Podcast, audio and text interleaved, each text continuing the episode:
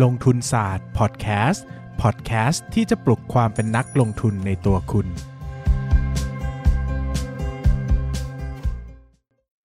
สวัสดีครับ ต้อนรับคุณผู้ชมเข้าสู่กิจกรรมมารวยบุ๊กทอล์กนะครับ กิจกรรมเสวนาหนังสือโดยห้องสมุดมารวยตลาดหลักทรัพย์แห่งประเทศไทยครับ วันนี้ทุกคนอยู่กับผมนะครับ ปั๊บจุรติขันติพโล รับหน้าที่เป็นผู้ดำเนินรายการนะครับสำหรับการพูดคุยของเราในวันนี้ครับ เราจะพาทุกท่านไปพูดคุยกันกับผู้เขียนหนังสือ เดี๋ยวเกี่ยวข้องกับด้านการลงทุนนะครับ ซึ่งก็ถือเป็นหนังสือที่เป็นกระแสอยู่ในขณะนี้ ผู้เขียนท่านนี้เนี่ยต้องบอกว่าเป็นผู้เขียนที่หลาย ๆ คนเนี่ยเป็นแฟนคลับ เป็นคนที่ติดตามเรื่องการทำงานผ่านตัวหนังสือผ่านเพจ หรือแม้กระทั่งมัลติมีเดียนะครับมีทั้ง YouTube มีทั้งพอดแคสต์ด้วยเป็นพอดแคสต์ที่1มีเป็นพอดแคสต์หนึ่งในพอดแคสต์ที่มีคนฟังมากที่สุด เรื่องการลงทุนนะครับแห่งหนึ่งในประเทศไทยเลยทีเดียวฮะแล้วก็หนังสือที่เขาเขียนเนี่ยก็มีออกมาเรื่อยๆนะครับ ในช่วงปี 2 ปีที่ผ่านมาเราเคยได้มีโอกาสพูดคุยกับเขาเรื่องการเขียนหนังสือนะครับ เรื่องของการอ่านหนังสือ โดยพ้องยิ่งนะครับหนังสือที่เกี่ยวข้องกับการลงทุนนะครับ แล้ววันนี้ครับเราก็มีโอกาสกลับมาเจอกันกับเขาอีกครั้งหนึ่งนะครับ แล้วก็สำหรับผู้เขียนนะครับหนังสือที่เราจะมาพูดคุยกันในวันนี้ ก็คือหนังสือเล่มนี้ครับหนังสือเล่มนี้นะครับมีชื่อว่า Stock Lecture ครับลงทุนหุ้นได้ในเล่มเดียว ผมจะขออนุญาตแนะนำนะครับด้วยการอ่านปกหลังของหนังสือเล่มนี้ เพื่อทุกท่านเนี่ยเข้าใจแล้วก็เห็นนะครับว่าหนังสือเล่มนี้จะเกี่ยวข้องกับอะไร โดยหนังสือเล่มนี้นะครับผู้เขียนก็คือคุณกิติศักดิ์คงคาเนี่ยก็บอกเราไว้นะครับว่าหนังสือเล่มนี้ครับเป็นหนังสือที่สอนการลงทุนในหุ้น ที่จะพาคุณไปเรียนรู้ตั้งแต่ไม่มีความรู้อะไรเลย จนกระทั่งสามารถลงทุนในหุ้นได้ด้วยตัวเองนะครับเนื้อหาข้างในเนี่ยไม่ได้ยากที่สุดซับซ้อนที่สุด แต่เป็นสิ่งที่นักทุนควรจะรู้มากที่สุด ผ่านการคิดและการจัดลำดับ การเรียนรู้มายังเป็นอย่างดี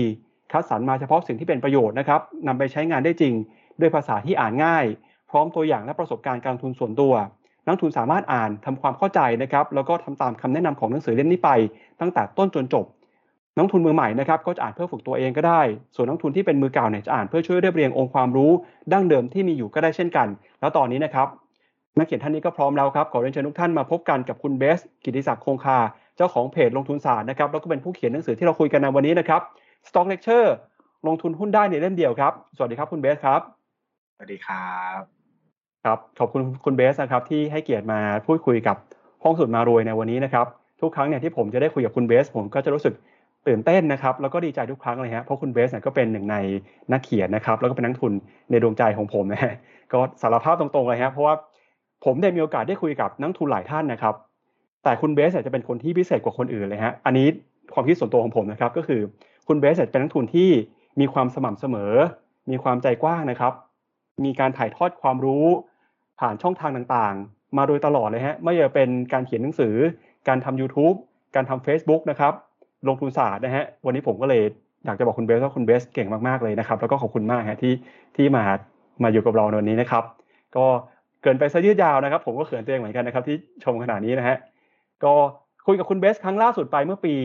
2563 ครับ ตอนคุณเบสออกหนังสือเล่มก่อนหน้าก็คือ Money Lecture ฮะเรียนหนึ่งครั้งใช้ได้ทั้งชีวิต คุณเบสเคยบอกผมว่าในซีรีส์นี้เนี่ยจะเป็นซีรีส์ลงทุนศาสตร์เลคเชอร์จะไม่ได้มีแค่หนังสือเรื่องของ Money Lecture เล่มเดียว ตอนนั้นบอกมาว่าจะมีหนังสือเล่มใหม่ตามมาด้วย คือ Stock Lecture นะครับใช้เวลาประมาณ 1 ปีกว่าๆ ในที่สุดก็ออกมาเป็นเล่มนี้นะครับ อยากชวนคุณเบสคุยหน่อยฮะว่าในซีรีส์นะครับลงทุนศาสตร์เลคเชอร์เนี่ยมีการต่อยอดกันยังไง และจากเล่มแรกที่เราคุยกันไปเนี่ยจนมาถึงเล่มนี้นะครับมันมีความเชื่อมโยงยังไง หนังสือเล่มนี้เป็นเล่มที่2นะครับเกิดขึ้นมาได้ยังไงครับ ก็จริง ๆแล้ว หนังสือที่ผมควรจะเขียนเป็นเล่มแรกนะครับ ก็คือหนังสือเล่มนี้ก็คือ Stock Lecture นะครับ ด้วยความที่ตัวผมเองเนี่ยเป็นนักลงทุนหุ้นนะครับ แล้วก็ทำเพจเกี่ยวกับการลงทุนหุ้นเป็นหลักนะครับอย่างลงทุนศาสตร์เนี่ยเราจะ positioning ตัวเองไว้ชัดเจนมากว่า เราจะเน้นเรื่องการลงทุนในหุ้นรายตัวเป็นหลัก ก็คือจะพูดถึงความรู้ basic concept นะความเข้าใจพื้นฐานในการลงทุนในหุ้นนะครับ ก็อาจจะไม่ได้เน้นเรื่องการวางแผนการเงิน กองทุนรวมหรือว่าอนุพันธ์ประเภทอื่น ทองคำคริปโตอสังหาเนี่ยก็แตะอยู่บ้างแต่ไม่เยอะนะครับ จริงๆแล้วสิ่งที่ผมทำเพื่อเลี้ยงชีพด้วยคือทำเป็นอาชีพจริง ๆ ก็คือการเป็นนักลงทุนในหุ้นเนี่ยแหละนะครับ คราวนี้เนี่ยตลอดเวลาที่ทำลงทุนศาสตร์มานะครับ หรือตลอดเวลาที่ลงทุนมาประมาณ 8 ปีเนี่ยนะครับ ก็ ผมต้องเจอกับ นักลงทุนมือใหม่จำนวนมากนะครับ เนื่องจากว่าเพจผมเนี่ยเป็นเพจที่เน้นพูดเกี่ยวกับการลงทุนที่เป็นพื้นฐานนะครับ การเข้าตลาดหุ้นการศึกษาหุ้นนะครับ ก็จะมีนักลงทุนมือใหม่เนี่ยเข้ามาปรึกษาจำนวนมาก หรือว่าอยากจะฝึกฝนตัวเองจากเริ่มต้นแบบมีทิศทางนะครับ ระหว่างนั้นที่ผมทำงานมาเนี่ยผมก็จะมีการแนะนำคอร์สเรียนนะครับ การแนะนำหนังสือ หุ้นนะครับที่ดีนะครับหรือว่าแนะนำวิธีการศึกษาการลงทุนหลาย ๆ ครั้งนะครับ เช่น ไปพูดสัมมนาหรือว่าไปเปิดคอร์สสอนที่เป็นการกุศลบ้าง หรือว่าเป็นคอร์สรับเชิญบ้างก็มีนะครับ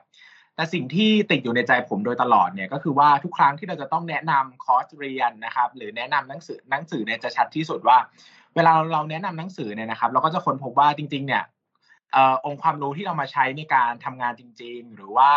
การที่ความรู้ของเราจริง ๆ ในการลงทุนเนี่ยนะครับ มันไม่ได้เหมือนหนังสือเล่มใดเล่มหนึ่งร้อยเปอร์เซ็นต์นะครับเพราะว่าแน่นอนนะครับ เราไม่ใช่คนเขียนเราก็รู้สึกว่าเอ้ยเล่มนี้อยากให้มีตรงนั้นเพิ่ม เล่มนั้นอยากให้มีตรงนี้เพิ่มอะไรเงี้ยเวลาเราแนะนำเนี่ยมันก็จะเป็นแบบมีขีดเส้นใต้เสมอว่าเอ้ยเล่มนี้ต้องอย่างนู้นนะเล่มนี้อย่างนี้นะอะไรอย่างเงี้ยนะครับ เราก็คิดมาตลอดว่าวันหนึ่งเนี่ยเราจะเขียนหนังสือสักเล่มที่มันจบจริง ๆอะไรเงี้ยนะครับ ก็เป็นที่มาของ concept ว่า ลงทุนหุ้นได้ในเล่มเดียว เพราะว่าตั้งใจว่าจะเขียนหนังสือสอนลงทุนพื้นฐานในหุ้นแค่เล่มเดียว ก็คือจะไม่มีเล่มอื่นแล้ว เพราะว่าอยากให้จบในเล่มนี้จริง ๆ คือ พอเราตั้ง concept กับตัวเองแบบนี้เนี่ยมันก็ชัดเจนว่าเราจะต้องเขียนในสิ่งที่มันจะจำเป็นต้องรู้จริง ๆ นะครับ เล่มนี้เนี่ยมันก็จะต่อยอดจาก Money Lecture เพราะว่าจริงๆ Money Lecture พูดถึงการวางแผนการเงินพื้นฐาน เพราะว่าพูดกันโดยโดยโดยพื้นฐานแล้วจริง ๆ เนี่ยก่อนจะเป็นนักลงทุนได้เนี่ยเราต้องเข้าใจ environment หรือว่าสิ่งแวดล้อมด้านการเงินของตัวเองก่อนว่าเรามีเป้าหมายทางการเงินอย่างไร จะลงทุนเพื่ออะไรนะครับ แต่แน่นอนว่าเราไม่สามารถเอาหนังสือหุ้นก่อน แล้วก็ไปวางแผนการเงินทีหลังได้ แล้วก็เลยเอาโอเคออกจากไล่ลำดับมาเป็นวางแผนการเงินก่อน แล้วก็เป็นหุ้นนะครับดังนั้นมันก็เป็นการต่อยอดว่า เราคาดหวังว่าคนที่มีความรู้พื้นฐานแล้วหรือว่ายังไม่มีเลยเนี่ยก็ควรจะต้องอ่านมันนี่เลคเชอร์มาก่อนนะครับ เพื่อทำให้เข้าใจสิ่งแวดล้อมจริง ๆ ในการลงทุน สิ่งสำคัญที่สุดคือเข้าใจเป้าหมายตัวเองว่าเป้าหมายของเราคืออะไรนะครับ แล้วก็มาศึกษาเรื่องการลงทุนต่อ ก็จะเป็นการต่อยอดในเล่มนี้ ก็คือมันนี่เล็กเอ่อ stock lecture ลงทุนหุ้นได้ในเล่มเดียวนะครับ ก็ เป็นหนังสือที่ต่อเนื่องมาอยู่ในซีรีส์เดียวกันนะครับ แล้วก็จะออกเล่มต่อๆไปเรื่อยๆนะจนกว่าจะครบซีรีส์นี้ก็คือซีรีส์ลงทุนศาสตร์เลคเชอร์ครับประมาณนี้ครับ ทีนี้เรามาดูเนื้อหาของหนังสือเล่มนี้บ้างครับในหนังสือเล่มนี้เนี่ยมีเนื้อหานะครับไล่เรียงกันไปเป็นบทต่างๆ ประมาณ 20 บทด้วยกัน เริ่มต้นตั้งแต่จากคนที่ไม่มีความรู้เลยนะฮะให้ความรู้ไปขึ้นเรื่อยๆเรื่องการลงทุน วิธีการวิเคราะห์วิธีการมองวิธีการหาหุ้นต่างๆจนสุดท้ายสามารถลงทุนได้เป็นนะแต่บทแรกเป็นบทที่น่าสนใจก็คือเป็นบทนำครับคุณเบสได้เล่าเรื่องราวตัวเอง เกี่ยวข้องกับการลงทุนก่อนที่จะมาตลาดหุ้นนะครับวันนี้เนี่ยเรามาคุยกันในห้องสมุดเพราะฉะนั้นเนี่ยเรื่องที่คุยก็จะเกี่ยวข้องกับหนังสือด้วยนะครับสิ่งที่ผมประทับใจในบทนี้ที่คุณเบสเล่าให้ฟังก็คือชีวิตการลงทุนของคุณเบสครับเริ่มต้นมีจุดเปลี่ยนมาจากหนังสือเล่มหนึ่งฮะ ก็คือหนังสือของคุณกวีชูกิจเกษมนะครับ คุณเบสเล่าให้ฟังว่าตอนนั้นเนี่ยเเริ่มสนใจเข้ามาลงทุนแล้วนะฮะอยากจะหาผลตอบแทนจากการลงทุนในตลาดหุ้นแต่หนังสือมาหลายสิบเล่มฮะก็ยังไม่เข้าใจจนวันหนึ่งเนี่ยเดินทางไปต่างประเทศเข้าใจไปทำบุญที่พม่านะครับบนเครื่องบินเนี่ยไปอ่านหนังสือของคุณกวี แล้วตอนนั้นเนี่ยมันก็เกิดภาวะที่เรียกว่าเป็นการตัดสู้ฮะทางความคิดด้านการลงทุนนะครับ มี ออร่าเกิดขึ้นมาในจิตใจทำให้ตัดสินใจมีความตั้งใจอย่างแน่วแน่ว่าจะเข้ามาลงทุนคุณเบสบอกว่าหนังสือเล่มนี้คือหนังสือเปลี่ยนชีวิตอยากให้คุณเบสช่วยเล่าโมเมนต์ให้เราฟังหน่อยฮะว่า การที่หนังสือเล่มหนึ่งเปลี่ยนชีวิตให้เราเข้ามาโลกลงทุนได้เนี่ยมันมันเกิดขึ้นได้ยังไงครับ จริง ๆแล้วสำหรับผมนะครับ ก็ต้องเรียกว่าเป็นหนังสือเปลี่ยนชีวิตจริงๆนะคือผมอะเวลาอ่านหนังสือเนี่ยมันจะต้องมีแบบโมเมนต์หนังสือเปลี่ยนชีวิตหลาย ๆ เล่มในชีวิตนะก็อาจจะประมาณสัก สี่ห้าเล่มนะ ชีวิตหนึ่งแบบว่าสุดๆจริง ๆ แต่มันก็จะเป็นด้วยเหตุผลอื่น ๆ แต่หนังสือเล่มที่เป็นเปลี่ยนชีวิตด้านการลงทุนของผมจริงๆเนี่ยมันคือพอหุ้นเป็นเหตุผลยั่งยืนนี่แหละนะครับ ก็จะเคยพูดหลายที่แล้วว่าอาจจะไม่ได้ใช่หนังสือที่ยากซับซ้อนหรือว่าหมดจดสมบูรณ์แบบนะครับ แต่เป็นหนังสือที่เข้าใจง่ายมาก ๆนะครับ แล้วก็ทำให้นักลงทุนเข้าใจประเด็นสำคัญจริง ๆ ว่า เราจะซื้อหุ้นสักตัว เพราะอะไรแล้วเราจะต้องทํำยังไงต่อไปในในในในการเป็นนักลงทุนนะครับ เพราะว่าจริงๆผมศึกษาเรื่องหุ้นมาหนึ่งปีเต็มนะ แต่ยังไม่เคยเข้าตลาดหุ้นเลย ก็รออยู่มาหนึ่งปีอ่านหนังสือเล่มนู้นเล่มนี้นะครับ เพราะว่าสุดท้ายก็ยังไม่เข้าใจอยู่ดีว่าการจะซื้อหุ้นสักตัวเนี่ยมันซื้อตรงไหนราคาเท่าไหร่แล้วจะต้อง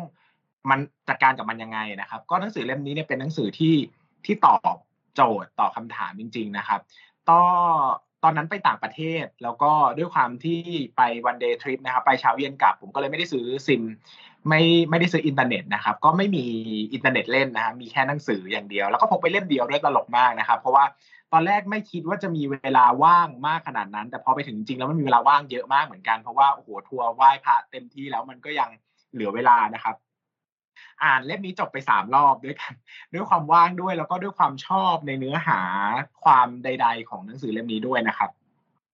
จำได้ว่าอ่านจบปุ๊บกลับมาเนี่ยก็กลับมาที่ห้องนะครับ แล้วก็นั่งทำโหลด ตอนนั้นคุณกวีจะมีชีต Excel ให้ดาวน์โหลดมาทำประเมินมูลค่าได้ก็โหลดมาทั้งตลาดแล้วก็ลองประเมินนะครับ แล้วก็วันรุ่งขึ้นก็เข้าตลาดหุ้นเลยนะซื้อหุ้นตัวแรกวันรุ่งขึ้นเลยแบบ ตอนนั้นก็เป็นโมเมนต์เปลี่ยนชีวิตจริง ๆ เพราะว่า ไม่รู้เหมือนกันว่าถ้าไม่เจอหนังสือเล่มนี้จะจะรอไปอีกถึงเมื่อไหร่ เพราะว่าด้วยความที่ค่อนข้างจะเป็นคนที่จริงจัง แล้วก็ต้องการคำตอบในความชัดเจนมั้งว่าจะซื้อทำไมซื้อที่เท่าไหร่ ซื้อเพราะอะไรละเอียดนิดนึงนะครับ หนังสือโดยทั่ว ๆ ไปมันก็เลยไม่ได้ตอบโจทย์ตรงนักนะครับ แล้วก็ต้องเล่าอย่างนี้ด้วยว่าตอนที่มือใหม่นี่มือใหม่มากนะคือไม่มีความรู้ด้านการเงินเลย เวลาไปซื้อก็จะซื้อหนังสือที่มันดูเหมือนจะอ่านง่ายเข้าใจง่าย เพราะว่า ตอนนั้นก็จะมีหนังสือที่เป็นหนังสือแบบ One Up on Wall Street หรือว่า The Intelligent Investor ก็มีนะ แต่แบบ เราเห็นหน้าปกเราคิดว่าเราไม่น่าอ่านรู้เรื่องอะ่ะ เราก็ซื้อหนังสือพวกแบบ เออลงทุนแบบลงทุนให้หุ้นเริ่มมือใหม่อะไรประมาณนี้สไตล์เนี้ยแล้วก็คือมันก็แนะนำวิธีการลงทุนนั่นแหละ แต่มันไม่เก็ตจริง ๆ ว่าต้องซื้อที่ราคาไหนเท่าไหร่อะไรอย่างนี้มั้งครับ ก็พอมาเจอเล่มนี้มันก็เลยนำพาเราไปสู่โลกการลงทุนเลยนะครับ ซึ่ง มันสำคัญมาก อันนี้หนังสือเล่มนี้เลยเป็นแรงบันดาลใจในการเขียนด้วยนะว่าพอมาถึง stock lecture เนี่ย ผมก็จะพูดผมพูดเคยพูดกับบรรณาธิการว่า เล่มนี้ผมเขียนให้ที่สุดเลยอะ่ะคือเขียนให้แบบว่าจริง ๆ แล้วผมไม่เขียนก็ได้แล้วมาเปิดคอร์สสอนมันจะสอนได้เยอะมาก มันจะได้เงินกว่าเยอะเพราะคอร์สคอร์สหนึ่งก็สองพันห้าสามพันก็ขายได้ใช่ไหมแล้วก็ไม่ได้แบบแต่เล่มนี้คือให้แบบ ให้หมดเลยอะก็คือ อันนี้คือสิ่งที่ผมใช้จริง ๆ แล้วก็ผมก็ใช้ความรู้อย่างนี้แหละในการลงทุนอะ เราก็อยากให้มันจบมันครบไม่ต้องมาเยิ่นเย้อหลายเล่มรู้สึกว่า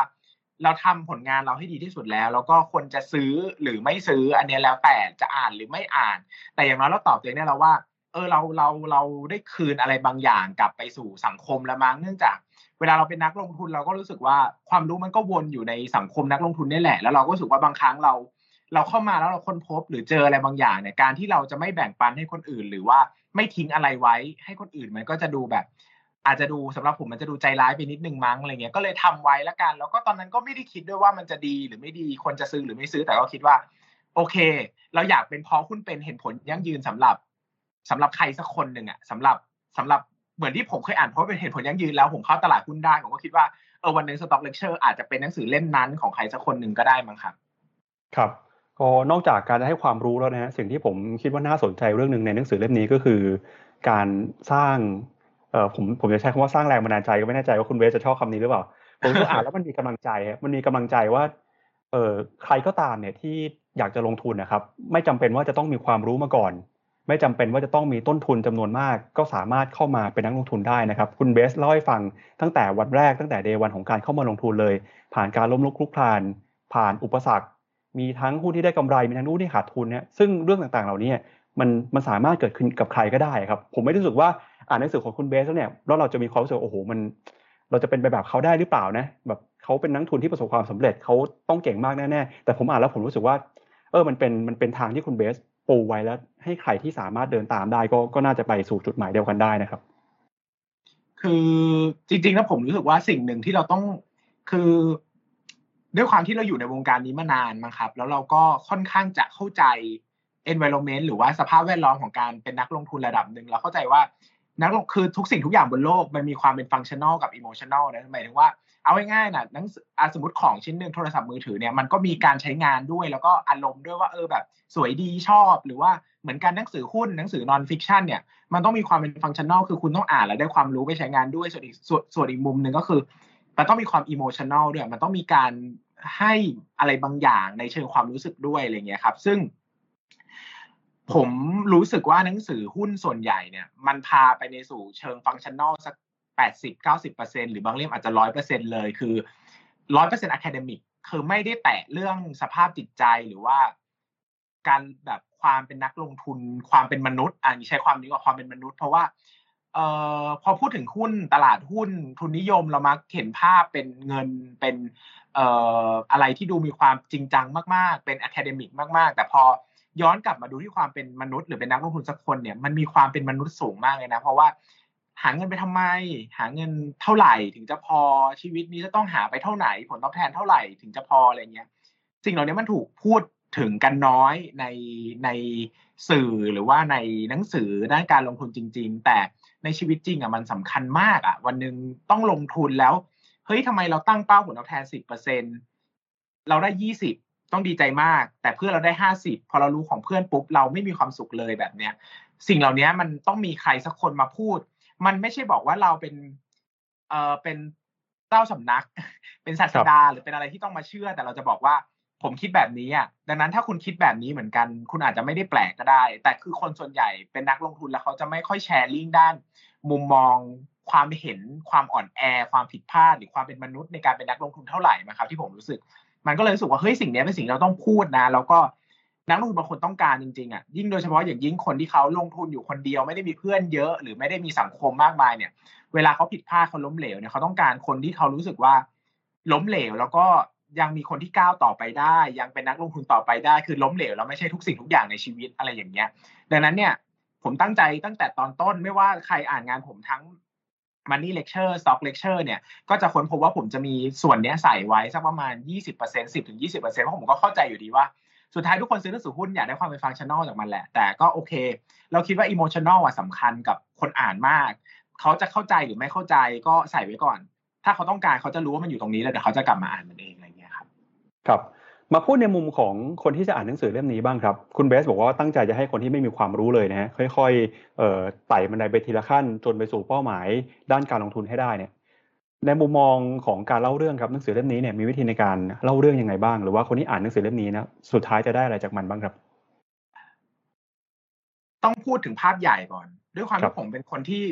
เรียกผมชอบเรียกตัวเองว่า pattern finder คือผมชอบหารูปแบบอะไรบางอย่างที่อยู่ในทุกสิ่งทุกอย่างรอบตัวเองอะไรเงี้ย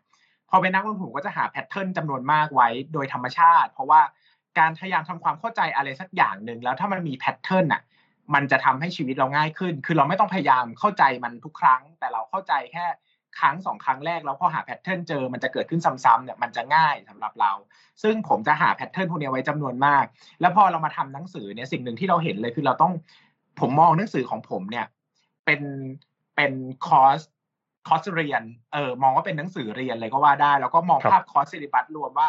โอเค คนจะเป็นนักลงทุนสักคนหนึ่งต้องมีความรู้อะไรบ้าง แล้วก็เราจะ manage ความรู้ยังไงให้อ่านแยกเล่มก็ได้ อ่านทีละเล่มก็ได้ อ่านเรียงเล่มก็ได้ ไม่เรียงเล่มก็ได้ ดังนั้นมันจะต้องมีความความเนี้ยบในการวางแผนแต่ละเล่มประมาณหนึ่งเหมือนกัน แล้วก็ถูกดีไซน์มาจำนวนมาก แล้วก็ ในในในซีรีส์ยังต้องมีอีกหลายเล่มเนอะแล้วก็เล่มนี้เนี่ยก็ถูกดีไซน์มาว่ามันต้องมีความเป็น academic book ก็หมายถึงว่า สมมติว่าวันนี้จะเป็นนักลงทุนเนี่ยเรามองว่าหนังสือเล่มนี้เนี่ยมันต้องเป็นหนังสือที่มีความจริงจังในระดับที่อ่านจบแล้วต้องลงทุนได้เลยนะครับ ดังนั้นเนี่ยในเล่มนี้จะเป็นการถอด รูปแบบ pattern ที่ผมใช้ ซึ่งไม่ได้บอกว่าเป็น pattern ที่ถูก แต่บอกว่าเป็น pattern ที่ผมใช้แล้วผมรู้สึกว่า effective หรือว่ามีประสิทธิภาพที่สุดสำหรับผมเนะมันก็จะเป็นหลักขั้นตอนการคิดในการลงทุน 10 ขั้นของผมเอง อันนี้คือผมใช้มาตั้งแต่2อสปีแรกในการเป็นนักลงทุน แล้วก็จะพูดอยู่เสมอในพอดแคสต์ใน การสอนการสัมมนาหรือในบทความตัวเองก็จะพูดว่าผมใช้หลักการคิดแบบนี้ในการเป็นนักลงทุนได้แก่การดูมหาภาค ดูอุตสาหกรรม ปัจจัย คุณภาพ ปัจจัยปริมาณ ผู้บริหารเติบโต valuation portfolio management การวางแผนซื้อถือขายจิตวิทยาการลงทุนเนี่ยผมท่องแบบ ชีวิตใช้แบบนี้จริงๆ เวลาจะวิเคราะห์อะไรก็ตามเวลามี pattern มันง่ายผมก็ใช้แบบนี้ตลอดแล้วก็ในเล่มนี้เนี่ยก็จะอธิบายทั้ง 10 ขั้นนี้ไว้โดยละเอียดประมาณหนึ่งคือผมก็จะตั้งเป้าไว้ความยาวประมาณ 10 หน้า A4 แล้วก็จะมี detail หลาย ๆ อย่างที่ผมจะใส่เข้ามา เพราะว่าผมจะรู้ว่า detail เหล่านี้ในเล่มอื่นจะไม่ได้เขียนถึงแล้ว ดังนั้นเนี่ยบางอย่างก็จะลงไว้ละเอียดประมาณหนึ่งเช่น พูดถึงเรื่อง การ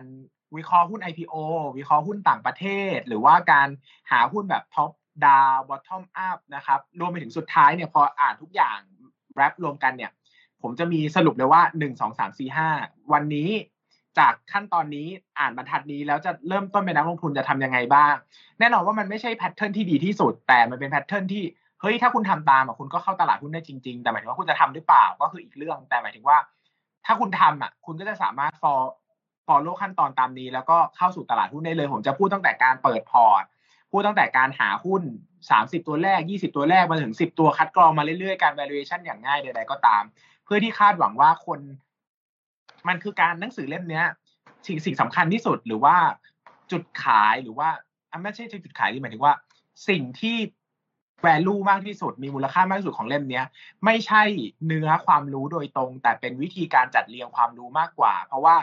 ไม่ใช่ทุกคนที่เข้าใจว่าเวลาจะอ่านหุ้นตัวหนึ่งแล้วต้องอ่านอะไรบ้าง บางคนก็จะมองแล้วก็จะยึดงบการเงินเป็นหลัก บางคนงบ ยึดแผนธุรกิจ บางคนให้ความสำคัญกับ valuation แต่การสร้าง pattern ที่ถูกต้อง หรือว่ามี pattern อาจจะไม่ได้ถูกต้องผมสร้างโครงมาให้เพื่อที่ เวลาคนอ่านจะไปปรับแต่งไปเสริมไปใช้มันสามารถมี pattern อะไรบางอย่างที่สามารถใช้งานได้เลยระดับหนึ่งอะไรเงี้ย ซึ่งอันนี้แหละเป็นสิ่งสำคัญที่ผมจะบอกว่า ไม่ว่าจะเป็นมือเก่ามือใหม่ใด ๆ ก็ตามเนี่ยเจ็ดสิบแปดสิบเปอร์เซ็นต์ของนักลงทุนที่ผมเจอเนี่ยเป็นคนไม่มี pattern ซึ่งมันทำให้เวลาจะวิเคราะห์หุ้นตัวหนึ่งเนี่ยมันอาจจะผิดพลาดก็ได้เช่น คิดทุกอย่างเลยแต่ลืมจิตวิทยาการลงทุนน่ะลืมไปเลยว่า anchoring effect ของหุ้นนี้คืออะไรอะไรเงี้ย ดังนั้นเนี่ยพอเรา list มาให้หมด วางไว้ให้หมดเหมือนแจกคอร์ส syllabus ไปแล้ว แล้วก็หลังจากเล่มนี้มันก็จะเป็นการพูดถึงว่าโอเคเล่มไหนที่ผมคิดว่ามันจะต้องมีความละเอียดมีดีเทลต้องเสริม เช่น valuation เช่น growth เช่น การวิเคราะห์งบการเงินการวิเคราะห์ธุรกิจก็อาจจะเสริมมาเป็นเล่มแยก แต่เล่มนี้เป็นโครงสร้างภาพรวมที่ อ่านบท1ถึง20แล้วก็ follow ทำตามนี้ทำความเข้าใจตามนี้ศึกษาตามนี้ สุดท้ายแล้วผมว่ามันจะได้ความรู้เซตใหญ่ประมาณสัก30-50%ในการเป็นนักลงทุน ซึ่งมันครบมากๆสำหรับผมอะผมอ่านหนังสือหุ้นมาเยอะนะผมก็จะรู้ว่าหนังสือเล่มนี้มันมันให้เนื้อหาที่ไม่ต้องไปเสาะหาในหลายเล่มเท่าไหร่มันมี pattern มีอะไรระดับหนึ่งก็คิดว่าน่าจะตอบโจทย์มากๆแล้วแหละ ส่วนที่เหลือก็คือ top up หมายถึงว่า เล่มนี้จบอะเป็น เริ่มต้นจนถึง intermediate ได้ แล้วก็หลังจากเนี้ยจะกลายเป็นนักลงทุนแบบ hardcore นักลงทุนแบบว่ายากๆหน่อยก็ค่อยไปเสริมเอาหลังจากนั้นมันจะหายากแล้วเพราะว่าเนื้อหามัน detail ลึกไปเรื่อยๆก็อาจจะต้องอ่านหลายที่ศึกษาหลายแหล่งอะไรเงี้ยนะครับ แต่เล่มนี้คือปูพื้นฐานวางแพทเทิร์นสร้างโครงสร้างแล้วก็พาเข้าสู่ตลาดหุ้นอย่างเงี้ยครับครับมีนักลงทุนหลายคนครับคุณเบสที่บอกว่าอยากจะเข้ามาในตลาดหุ้นแล้วก็ขยันด้วยนะครับ พยายามจะอ่านหนังสือเยอะมาก ไปลงคอร์สเรียน ใครบอกให้ทำอะไรก็ทำนะแต่สุดท้ายแล้วเนี่ย แม้ว่าจะอ่านหนังสือเยอะแค่ไหน ก็ยังไม่สามารถตัดสินใจลงทุนได้อย่างประสบความสำเร็จนะครับ อ่านหนังสือเยอะจริงแต่พอเข้ามาลงทุนเนี่ยก็ยังรู้สึกว่าเออมีความไม่มั่นใจมีคำถามอยู่ในใจว่าเออการที่เรามาเป็นนักทุนเนี่ยมันเป็นสิ่งที่เออเหมาะกับเราหรือเปล่านะครับคุณเบสเล่าในบทที่ 2 บอกว่ามีนักทุนหลายคนนะครับที่สุดท้ายแล้วเนี่ยไม่สามารถตัดสินใจเข้ามาในตลาดหุ้นได้ เพราะว่าเออแม้ว่าจะมีความรู้เยอะอ่านเยอะก็จริงเนี่ยแต่ความรู้พื้นฐานที่มันสเปซสปาไม่สามารถจัดรวมให้มันเป็นระบบได้ คุณเบสก็เลยบอกว่า จริงๆทุกคนเนี่ยก่อนจะเข้ามาลงทุนควรจะต้องมีความรู้พื้นฐานเกี่ยวกับหุ้นก่อนนะถึงจะตัดสินใจลงทุนได้นะครับนักทุนที่จะเข้ามาลงทุนเนี่ยคุณเบสคิดว่าจะมีคำแนะนำควรจะบอกเขาไหมครับว่าเขาควรจะรู้อะไรบ้าง อะไรที่เป็นความรู้พื้นฐานที่จำเป็นกับการลงทุนในหุ้นครับ ถ้าตอบแบบใจร้ายหน่อยก็จะบอกว่าเนี่ยแหละหนังสือเล่มนี้แหละคือคำตอบครับหรือไปอ่านเถอะคือผมแบบว่า อ่านนี้ขอตอบตอบแบบที่อยากตอบกันนะแล้วเดี๋ยวจะตอบแบบเป็นเป็นเป็นคำตอบที่ควรจะตอบแล้วกันอะที่อยากตอบก็บอกว่า เวลา หลังจากเขียนเล่มนี้จบอะถ้าใครบอกว่าอยากลงทุนผมจะบอกว่าอ่านเล่มนี้เธอ นี่คือ นี่คือทุกคำตอบที่คุณต้องหาในการเริ่มต้นเป็นนักลงทุนแล้วแหละผมสรุปให้หมดแล้วอะแล้ว จริง ๆ แล้วผมมาเขียนไปอะผมก็คุยกับบรรณาธิการเลยว่าเราควรจะบอกเขาแค่ไหนวะเราควรจะบอกนักลงทุนมือใหม่แค่ไหนว่า ว่าเขาควรจะรู้อะไรบ้างอะ นี่คือเขาจะต้องมาแย่งเงินกับเราในตลาดเดียวกันนะ ถ้าเขาเก่งมากๆเราจะหาเงินได้ไหมผมยังคุยกันกับบรรณาธิการเลยว่าโอ้โหเรา เราต้องให้เขาเบอร์ไหนวะอะไรอย่างเงี้ยแต่ก็สุดท้ายแล้วเรารู้สึกว่า ให้ก็คือให้อะ มันก็คือการแบ่งปันความรู้จริงๆ เพราะเราก็ได้รับจากคนอื่นมาเหมือนกันดังนั้น ถ้าอยากได้จริงๆอะอยากเป็นนักทุนจริงๆก็ซื้อไปอ่านเถอะเล่มละห้าร้อยเอง ผมอ่านตั้งหลายเล่มอะคุณซื้อสิบเล่มแล้วอ่านไม่อ่านไม่ถูกจุด ผมว่ามันเสียเงินมากกว่านี้เยอะ หรือว่าไม่อ่านเลยเสียดายตังค์บางคนผมงงมากเป็นนักลงทุนแล้วก็ไม่ยอมอ่านหนังสือ เพราะว่าเปลืองเงินเอาเงินไปลงทุนอย่างเดียวแล้วมันก็ไปเสียเงินในตลาดหุ้นแบบไม่ควรเสียอะไรทั้งที่ ประสบการณ์ที่คนอื่นแชร์ลิงก์ให้หรือมอบให้มันเป็นมูลค่าราคาแพงมากนะ เพราะว่าคุณจะได้ระมัดระวังไม่ต้องมาเจ็บตัวแบบเดียวกันนะคุณจะต้องไปเสียเงินจำนวนมากทำไมในการขาดทุนทั้งทั้งที่มีคนบอกแล้วว่าจะเกิดแบบนี้ขึ้นนะ ก็ต้องระวังไว้อะไรเงี้ยผมว่านี่แหละก็คือหนังสือเล่มนี้เนี่ยก็ตอบโจทย์อย่างนั้นจริง ๆ ส่วนถ้าโอเค ถ้าคุณบอกว่าไม่อยากซื้ออะหนึ่งก็มามารวยนะไม่เช่ามายืมใดๆราคาถูกมากนะครับค่าสมาชิกปีละไม่ร้อยสองร้อยใดๆนะก็ถูกมากไม่มีค่าเช่านะครับ จ่ายแค่ค่าสมาชิกยืมได้ฟรีฮะถูกจนแบบโอ้ยอะไรจะถูกขนาดนี้อ่าแต่โอเค ตัดไปนะ สมมติว่าต้องตอบก็จะบอกว่าจริงๆ แล้วมันต้องอาศัยความรู้สองส่วนหลักๆเนื้อคือความรู้ด้านการเป็นนักทุนพื้นฐาน กับความรู้เรื่องเกี่ยวกับ business นั้นๆนะครับหมายถึงว่าหนึ่งเราต้องรู้ก่อนว่าการจะเลือกหุ้นสักตัวต้องเลือกจากอะไรบ้างหนึ่งสองสามสี่ห้าเจ็ดแปดเก้าสิบแต่การรู้แค่นี้ไม่พอ เพราะว่าคุณต้องไปเข้าใจธุรกิจอีกว่าว่าธุรกิจนั้นน่ะ เป็นธุรกิจแบบไหน เป็นธุรกิจยังไงอะไรอย่างเงี้ย เหมือน เวลาเราขับรถอย่างเงี้ย เราขับรถเป็น คือเราต้องหัดขับรถเลี้ยวซ้ายเลี้ยวขวาตรงไปถอยหลังจอดเป็น แต่เวลาเราไปขับรถจริงอะเราก็ต้องไปศึกษาสถานที่จริงไปศึกษาถนนจริง ด้วยว่าถนนจริงมันเป็นยังไง ไอ้ทักษะที่เราเรียนรู้มาก็คือความรู้พื้นฐานด้านการลงทุนเนี่ยมันก็สำคัญเพราะเราต้องขับรถให้เป็น แต่พอไปถึงที่เนี่ยมันไม่ใช่ว่าทุกคนขับรถเป็นเหมือนกันร้อยเปอร์เซ็นต์มาอยู่บนถนนแล้วจะทำได้เหมือนกันหมดมันอาศัยความรู้อาศัยประสบการณ์ การแก้ปัญหาเฉพาะหน้าการทำความเข้าใจพื้นที่นั้นๆ ก็เหมือนการไปทำความเข้าใจ หุ้นแต่ละตัวธุรกิจแต่ละอย่างด้วยอะไรเงี้ย ซึ่งมันต้องเป็นองค์ความรู้ที่มาประกอบกัน2สส่วนพอดีไอ้ความรู้ส่วนแรกคือความรู้เชิงทฤษฎีในการเป็นนักลงทุนเนี่ยมันอธิบายได้ผ่านหนังสือผ่านอะไรเงี้ยมันบอกได้เยอะ มันอธิบายได้ค่อนข้างมาก เพราะว่าความรู้มันค่อนข้างจะ solid มีความนิ่งประมาณนึงแต่ความรู้ business เนี่ยมันต้องไปหาเองในตลาดหุ้นมันต้องไปศึกษาหุ้นแบบจริง ๆ เพราะว่ามันเปลี่ยนแปลงทุกวันอะสถานการณ์เศรษฐกิจ ธุรกิจมันเปลี่ยนแปลงทุกวันมันไม่มีหนังสือที่บอกโอ้คุณอ่านนั้นเล่มนี้จบคุณจะเข้าใจหุ้นทุกตัวในตลาดหุ้นมันเป็นไปไม่ได้เพราะว่าเศรษฐกิจมันเปลี่ยนทุกวันธุรกิจเปลี่ยนทุกวันมันอาจจะดีในวันที่เขียนแต่มันอาจจะแย่ในวันที่ในชีวิตจริงของคุณก็ได้ดังนั้น คุณก็ต้องไปประกอบสร้างความรู้อีกครึ่งหนึ่งมาด้วยตัวเอง แล้วก็เอามารวมกันอะไรอย่างเงี้ยครับ ครับ ถ้าอย่างนั้นเราจะมาลงทุนนะครับ เราจะมาหาหุ้นเราจะมาวิเคราะห์หุ้นนะครับหนังสือเล่มนี้คุณเบสเล่าทุกขั้นตอนที่ตัวเองใช้ในการลงทุนจริงๆเลยฮะงั้นเรามาดูที่แก่นของหนังสือนอกจาก เรื่องของความรู้พื้นฐานเกี่ยวกับหุ้นแล้วนะครับ คุณเบสก็เล่าตั้งแต่วิธีการในการวิเคราะห์หุ้นเลยนะอยากให้คุณเบสเล่าให้ฟังหน่อยครับว่าการจะได้หุ้นมาแต่ละตัวเนี่ยคุณเบสมีวิธีในการวิเคราะห์ยังไงครับ จริงๆแล้วผมค่อนข้างจะทำงาน top down นะครับเป็นหลักเนอะแต่ก็บอกอย่างนี้ว่านักลงทุนมือใหม่เวลาศึกษาหุ้นแบบ top down เนี่ยจะจะง่ายนะครับ แต่จริงๆแล้วการทำ bottom up ก็คือเลือกหุ้นมาตัวหนึ่งแล้วศึกษาหนึ่งเรียงสิบหนึ่งถึงสิบเหมือนกันเนี่ยก็ไม่ได้ยากนะครับ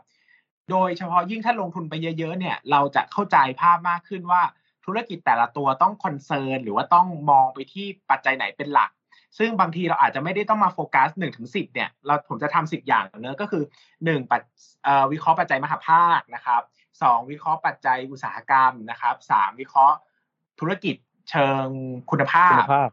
วิเคราะห์ธุรกิจเชิงปริมาณนะครับ วิเคราะห์ผู้บริหาร วิเคราะห์การเติบโต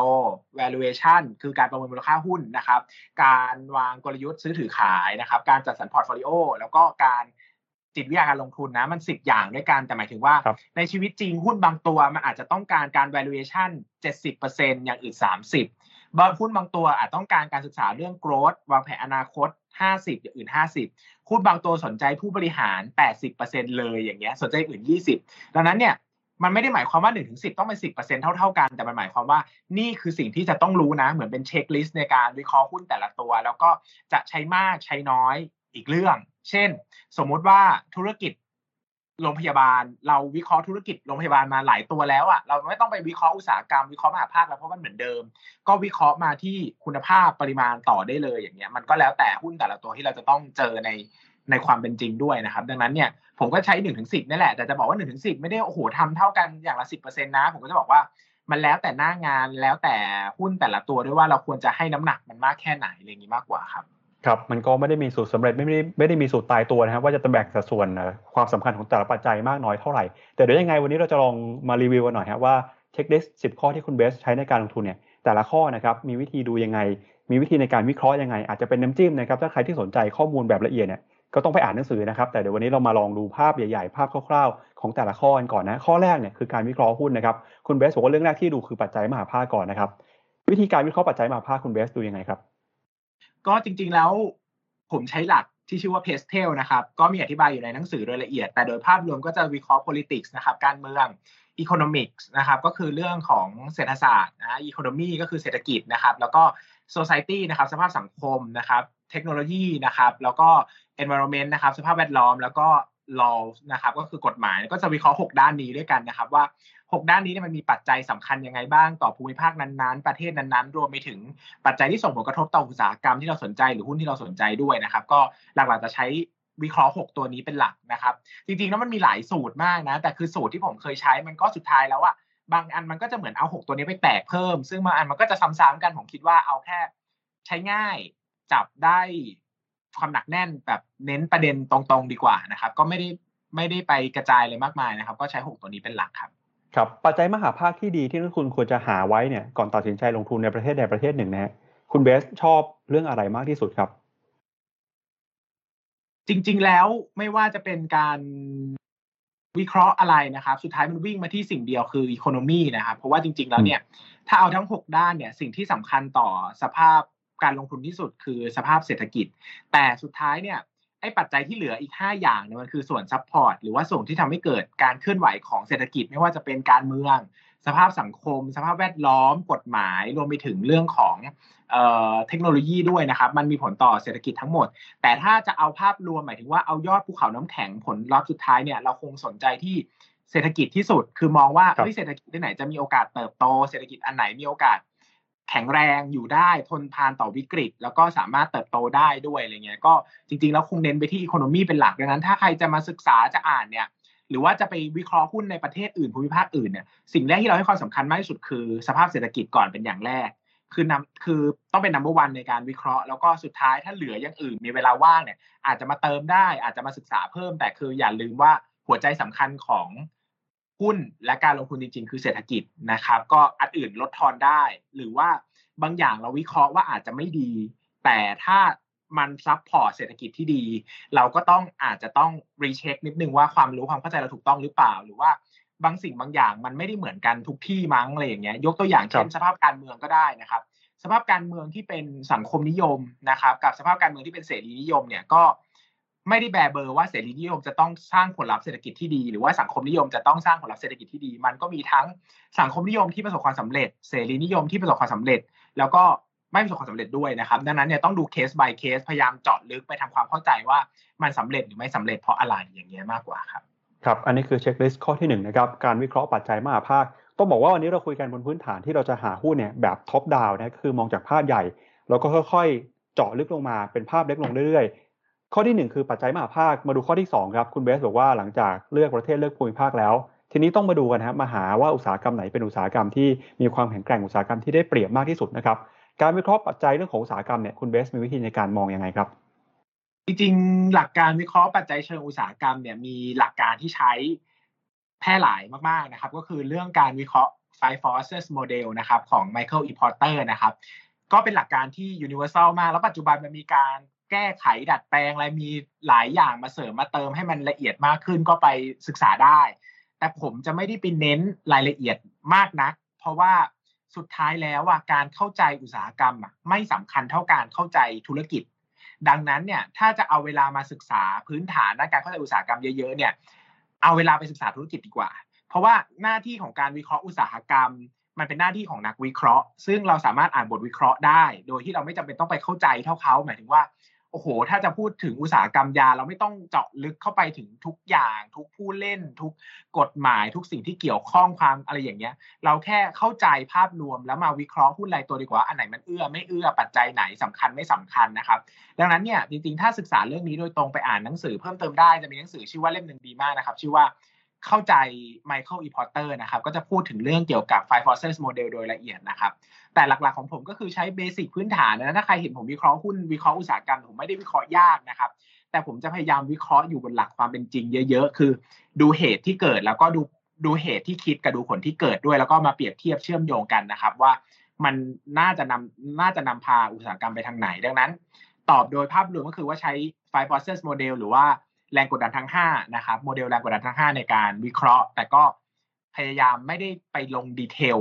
ละเอียด แต่พยายามดูความเป็นจริงประกอบภาพใหญ่มากกว่าครับครับอุตสาหกรรมแบบไหนที่คุณเบส ชอบอุตสาหกรรมแบบไหนที่คุณเบสจะหลีกเลี่ยงครับ อุตสาหกรรมที่ชอบคืออุตสาหกรรมที่เข้าใจง่าย อุตสาหกรรมที่ไม่ชอบแล้วก็หลีกเลี่ยงคืออุตสาหกรรมที่เข้าใจได้ยากนะครับดูคำตั้นกำปั้นทุบดินนิดนึงนะครับ แต่ผมก็ใช้อย่างนี้จริงๆ เช่นอุตสาหกรรมที่เข้าใจได้ง่าย คืออุตสาหกรรมที่มี มีดำเนินธุรกิจมาอย่างยาวนานอยู่แล้ว เราเข้าใจแพทเทิร์นมันดีนะธุรกิจที่อยู่มานาน เช่นค้าปลีกห้างสรรพสินค้าโรงพยาบาลขนส่ง ธนาคารอะไรพวกนี้หรืออะไรที่มันเข้าใจง่าย ๆ ไม่ได้เปลี่ยนแปลงเร็วนัก แล้วก็มีรายได้ค่อนข้างสม่ำเสมอแบบนี้ผมว่ามันเข้าใจได้ง่ายดีนะครับหมายถึงว่ามัน forecast ง่ายเข้าใจง่ายนะครับ ธุรกิจที่ผมหลีกเลี่ยงคือธุรกิจที่ผมไม่เข้าใจนะครับ แล้วก็ แล้วก็เปลี่ยนแปลงบ่อย เปลี่ยนแปลงเร็วมาครับ เช่นธุรกิจที่ผมไม่เข้าใจ ยกตัวอย่างเช่นธุรกิจพวกเทคโนโลยีใหม่ ๆ บางอัน เช่น พูดถึงนำพาไปสู่ของการเอ่ออะไรอะชิ้นส่วนอุตสาหกรรมบางอย่างที่มีความซับซ้อนมาก หรือว่าธุรกิจที่เป็นไอทีจัดๆ หรือว่า AI ปัญญาประดิษฐ์รถยนต์ไฟฟ้าอะไรเงี้ยซึ่งมันเข้าใจยาก ผมไม่ได้บอกว่ามันมันไม่ได้ดีนะ แต่ผมจะบอกว่า ถ้าเราไม่ถนัดอะโอกาสที่เราจะหาเงินจากมันอะมันน้อย เพราะว่าเราไม่มีความรู้เหนือกว่าตลาด คือการที่เราจะหาเงินจากตลาดได้ เราต้องเก่งกว่าตลาดด้วยดังนั้น เราควรจะเลือกอุตสาหกรรมที่เราเข้าใจจริง ๆนะครับ คืออุตสาหกรรมมันเยอะมากนะครับ แล้วเงินมันก็มีอยู่แทบทุกอุตสาหกรรมแหละมันต้องมีหุ้นที่ชนะในอุตสาหกรรมแล้วเราหาเงินจากมันได้ดังนั้นเนี่ย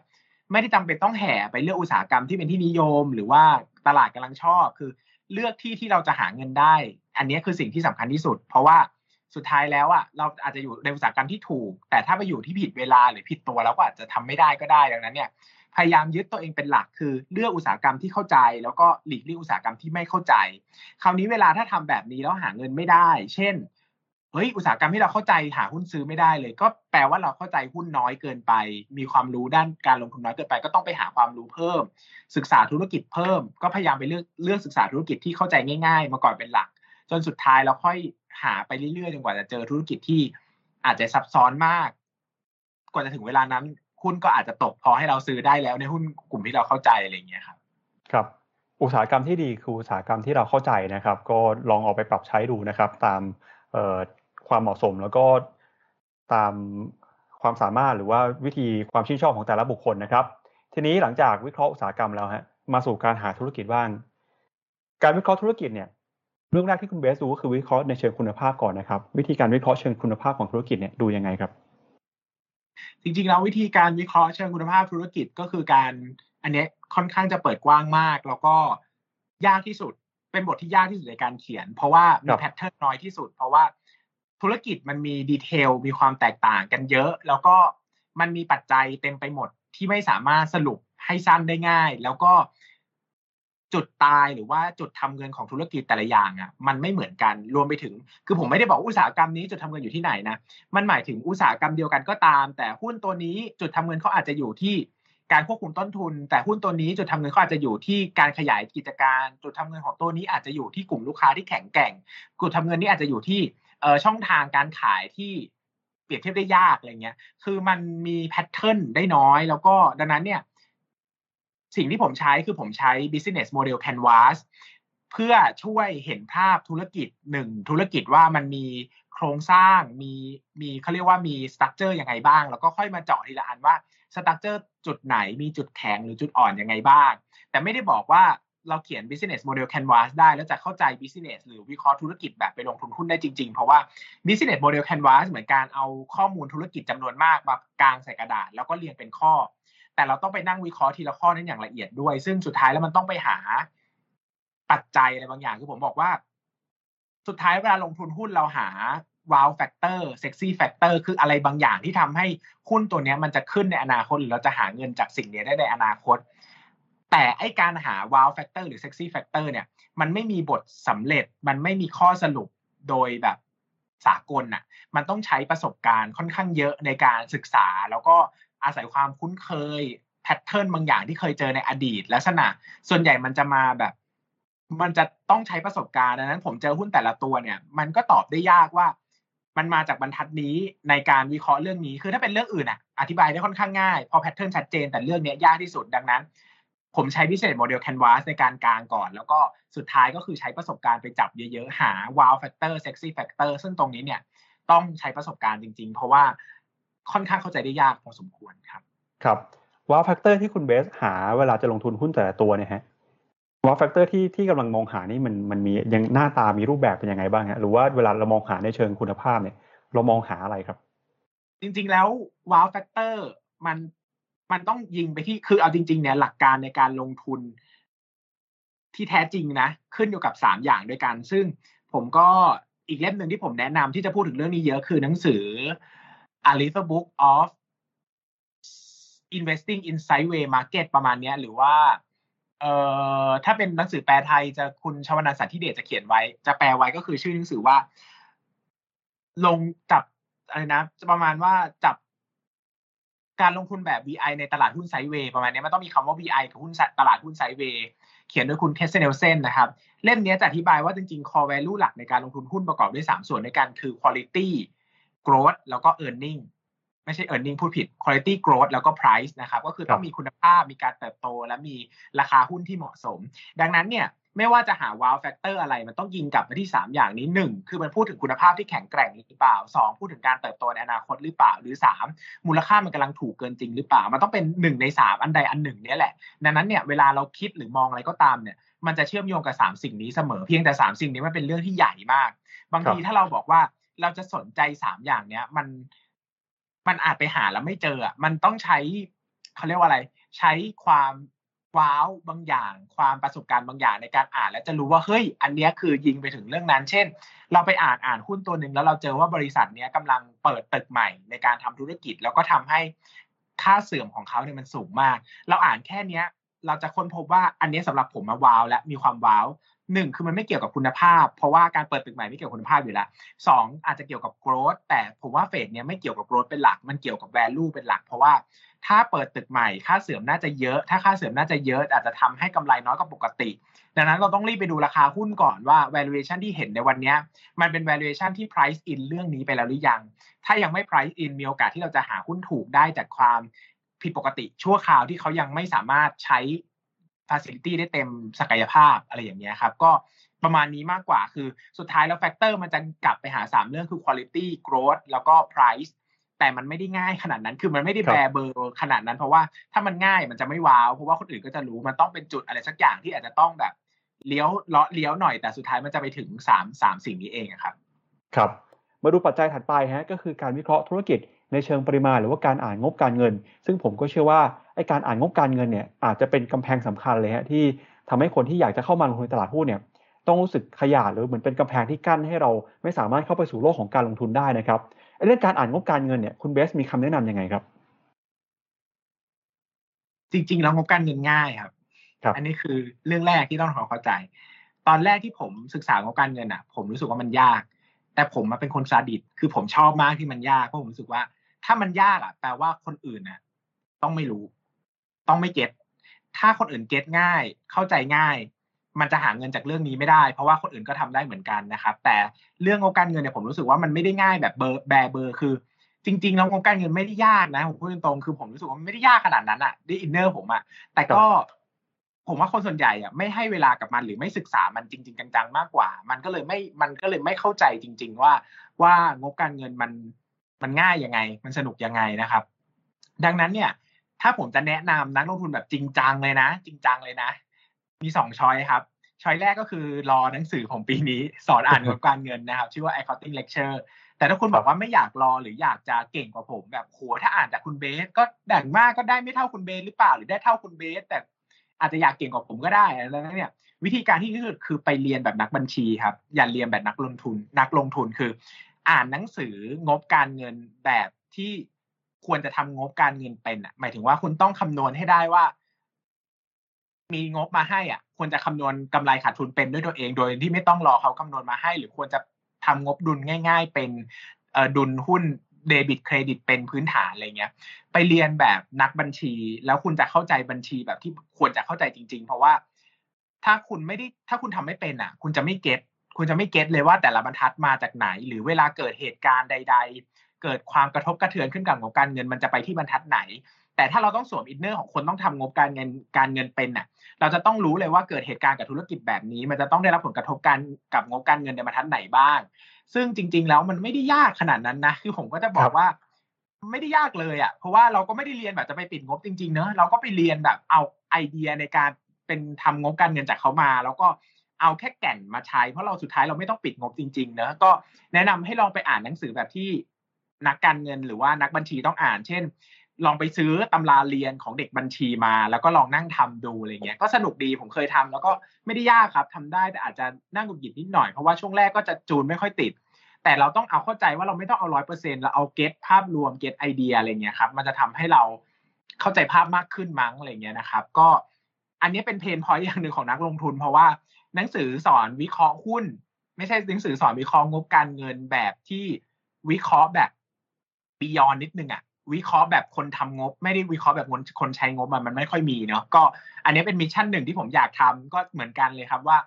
เออเรารู้ว่าเราอยากเขียนอะมันไม่มีหนังสือแบบนี้ท้องตลาดเราอยากเขียนให้คนเก็ตก็ตั้งใจจะออกปีนี้ก็คือซีรีส์ต่อไปของเล่มนี้นะครับ แต่ถ้าสมมุติว่ารีบจะลงทุนจะต้องการเงินเดี๋ยวนี้ก็แนะนำว่าลองไปอ่านหนังสือแบบทำงบแบบคนใช้งบ เออ แต่มันเอ้ยทำงบแบบคนทำงบ แต่มันก็จะมีข้อเสียว่าถ้าเราไปอ่านหนังสือแบบนั้นอะเขาก็จะไม่ได้มองในมุมมองคนใช้งบเลย มันก็จะยากนิดนึง แต่ถ้าเราอ่านทั้งสองฝั่งแล้วมาประยุกต์ใช้ในหัวตัวเอง เราจะเราจะเป็นนักทุนที่เก่งเรื่องของการเงินครับ ครับ ผมฟังคุณเบสตอบผมเซอร์ไพรส์สองเรื่องนะฮะเรื่องแรกคือ สิ้นปีนี้จะมีหนังสือเล่มหนึ่งออกแล้วใช่ไหมครับนี่พูดกดดันตัวเองไว้ก่อน แต่ planning ก็คือต้องออกสิ้นปีนี่แหละครับ ก็คือ accounting lecture